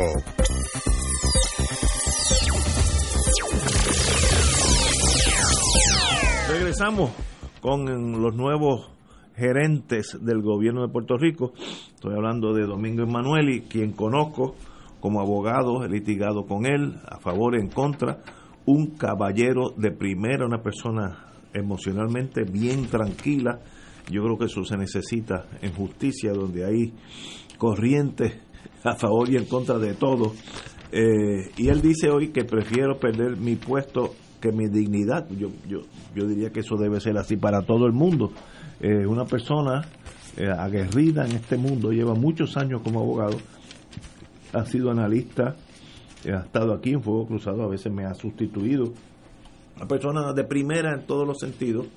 Y como yo le dije cuando lo nombraron, le di el pésame, dejaste de ser libre, ahora vas a hacer trabajo 24 horas al día. Dice, bueno, ah, ese es mi ese es mi reto y lo, lo haré lo, lo, mejor posible. Muy bien, para él, una persona, eh, vuelvo y repito, le costará dinero ser secretario de justicia y eso en sí es bueno en, en contraste con aquellos nombramientos de la época aquella nefasta de Rosellito, Roselló hijo, que sencillamente pues se rodeó de gente con menos capacidad de él y él no tenía muchas luces a su vez, así que eso fue una catástrofe.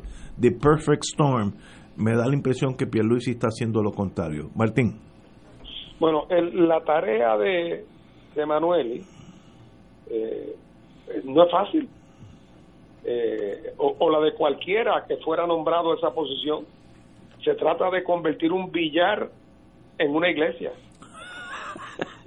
Eh, y entonces eso no es fácil. Porque la percepción de la gente, de la reputación del Departamento de Justicia está en su peor momento. Estoy de acuerdo. Y él tiene que hacer dos cosas. tiene que restaurar el sentido de integridad e independencia. Y eso, no que lo haga allá adentro y que nadie se entere, tiene que hacer a base de unas decisiones que el país entero las vea y diga, ahora sí hay un secretario de justicia. Y pero lo segundo que tiene que hacer es que para que el Departamento de Justicia recobre su capacidad de actuar institucionalmente, tiene que refundarlo. Lo primero tiene que ser todos los contratos para el zafacón. Tú que trabajaste con el Departamento de Justicia de Estados Unidos, cuando el caso era difícil, ¿contrataban un bufete? No. Pues claro que no. Eso no es Pero es así. que eso no ocurre en ningún sitio. Eso es parte de la locura de la privatización de aquí, que era para hacer ricos a los parientes. Que no querían ganar lo que ganaba un, un, un, abogado de justicia. Y entonces engatusaban y montaban un gran contrato con los bufetes. Y el resultado es el que sabemos que la, reserva de talento en el gobierno se fue reduciendo. Cada vez costaba más conseguir los servicios. Y cuando había que buscar unos abogados para hacer un trabajo pues, pues, pues eh, estaban en una posición de desventaja frente a los buitres y a los tigres de afuera. Así que lo primero que tiene que hacer es suspender eso y entrar en una búsqueda agresiva de talento que traiga al departamento. Con lo que se gasta en contrato, debe haber una cantidad para poder traer un grupo de gente joven, aunque también gente de alguna experiencia, que tengan afán de servicio público y que se conviertan en un escuadrón de excelencia en el departamento de Utilla y que el pueblo de Puerto Rico sepa quiénes son y lo que están haciendo. Pero si no se mueve de esa manera, como decía Juan Manuel García Pasalacua, se lo come la bruja. Compañero. Emanueli señaló y ha señalado reiteradamente que él prefiere perder el puesto a perder su dignidad. Creo que en el mismo espíritu se mueve el señor Sidre. Hay un viejo dicho que dice que el que estima los privilegios más que su principio no tarda en perder ambas cosas. Evidentemente esta gente quiere defender sus principios y quiere defender su dignidad. Ahora, la pregunta mía es la siguiente, y voy por la línea de Fernando en cierta medida. Van a encontrar a dos departamentos que están destrozados, como lo están todos, dos agencias destrozadas, institucionalmente destrozadas.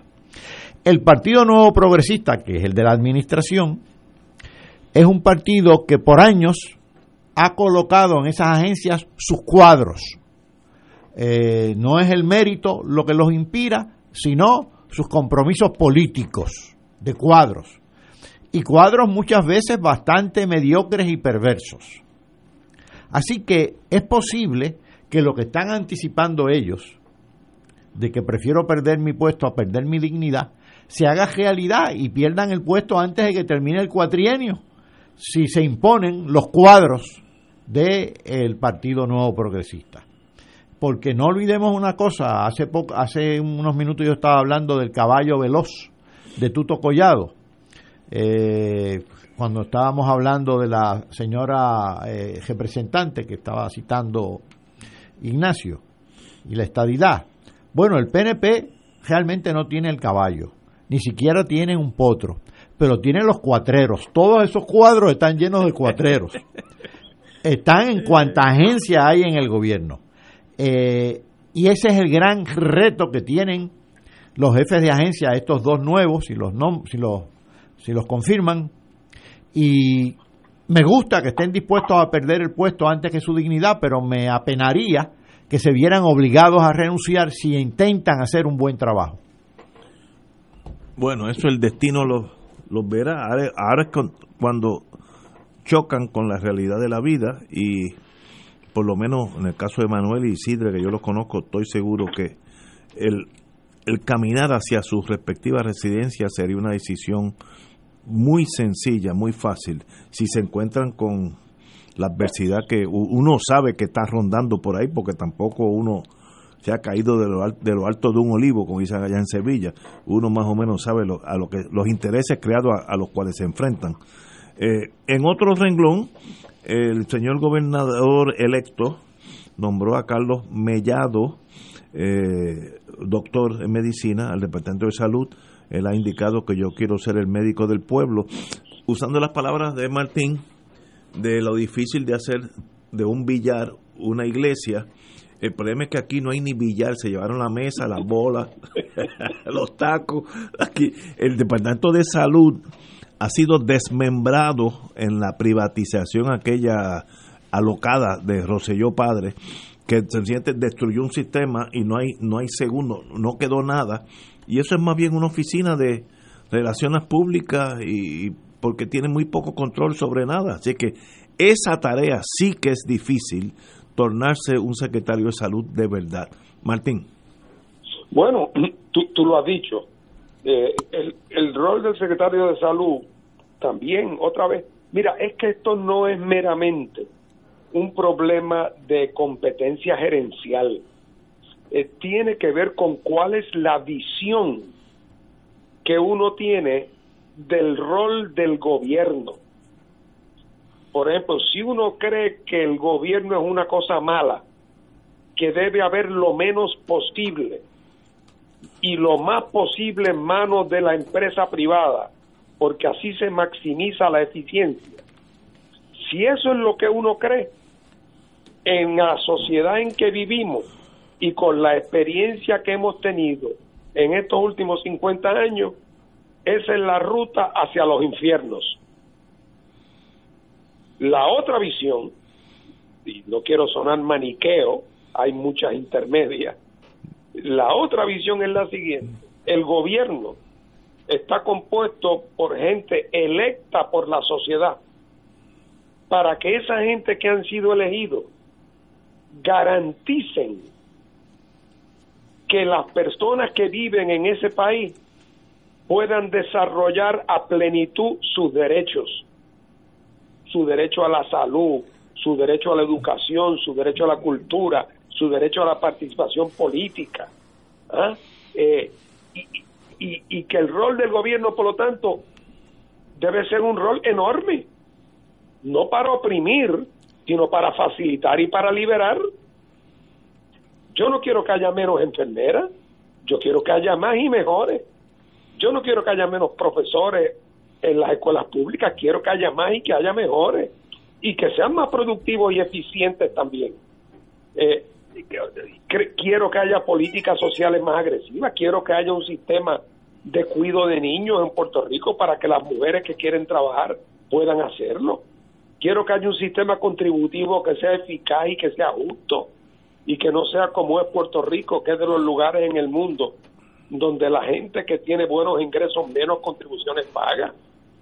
Nos quejamos de que el gobierno no tiene recaudo y tenemos la política de no cobrarle contribuciones a los más que tiene y después se sorprenden. Así que la visión es importantísima. Claro, si además de una visión, con eso no basta. Tiene que haber las pericias administrativas y políticas necesarias para adelantar esos proyectos. Pero creo que el gobierno del PNP, y lo digo sin menospreciar las buenas intenciones que pueden tener muchos de sus miembros, eh, no es un aparato que ha sido concebido eh, para promover el desarrollo sano de la sociedad puertorriqueña. Y por lo tanto, si esa visión y ese proyecto no cambia, puedes traer a gente muy buena y se van a chocar contra la pared más temprano que tarde. Compañero, tenemos que irnos. Muchas gracias, compañero Martín, compañero Catalá. Buenas Oye, tardes a todos. Ese, ata ese ataque de optimismo ahí al final mío. yo no contesto porque yo creo que tiene razón, así que me, me, me quedo callado. Pero que ganemos todos, que sean todos los mejores gerentes que ha visto Puerto Rico, porque ahí ganamos todos, los, los, los que ganaron y los que perdimos, etcétera, etcétera, ganan todos. Ignacio, ofrécete, ofrécete para la, la Autoridad de Transporte Marítimo.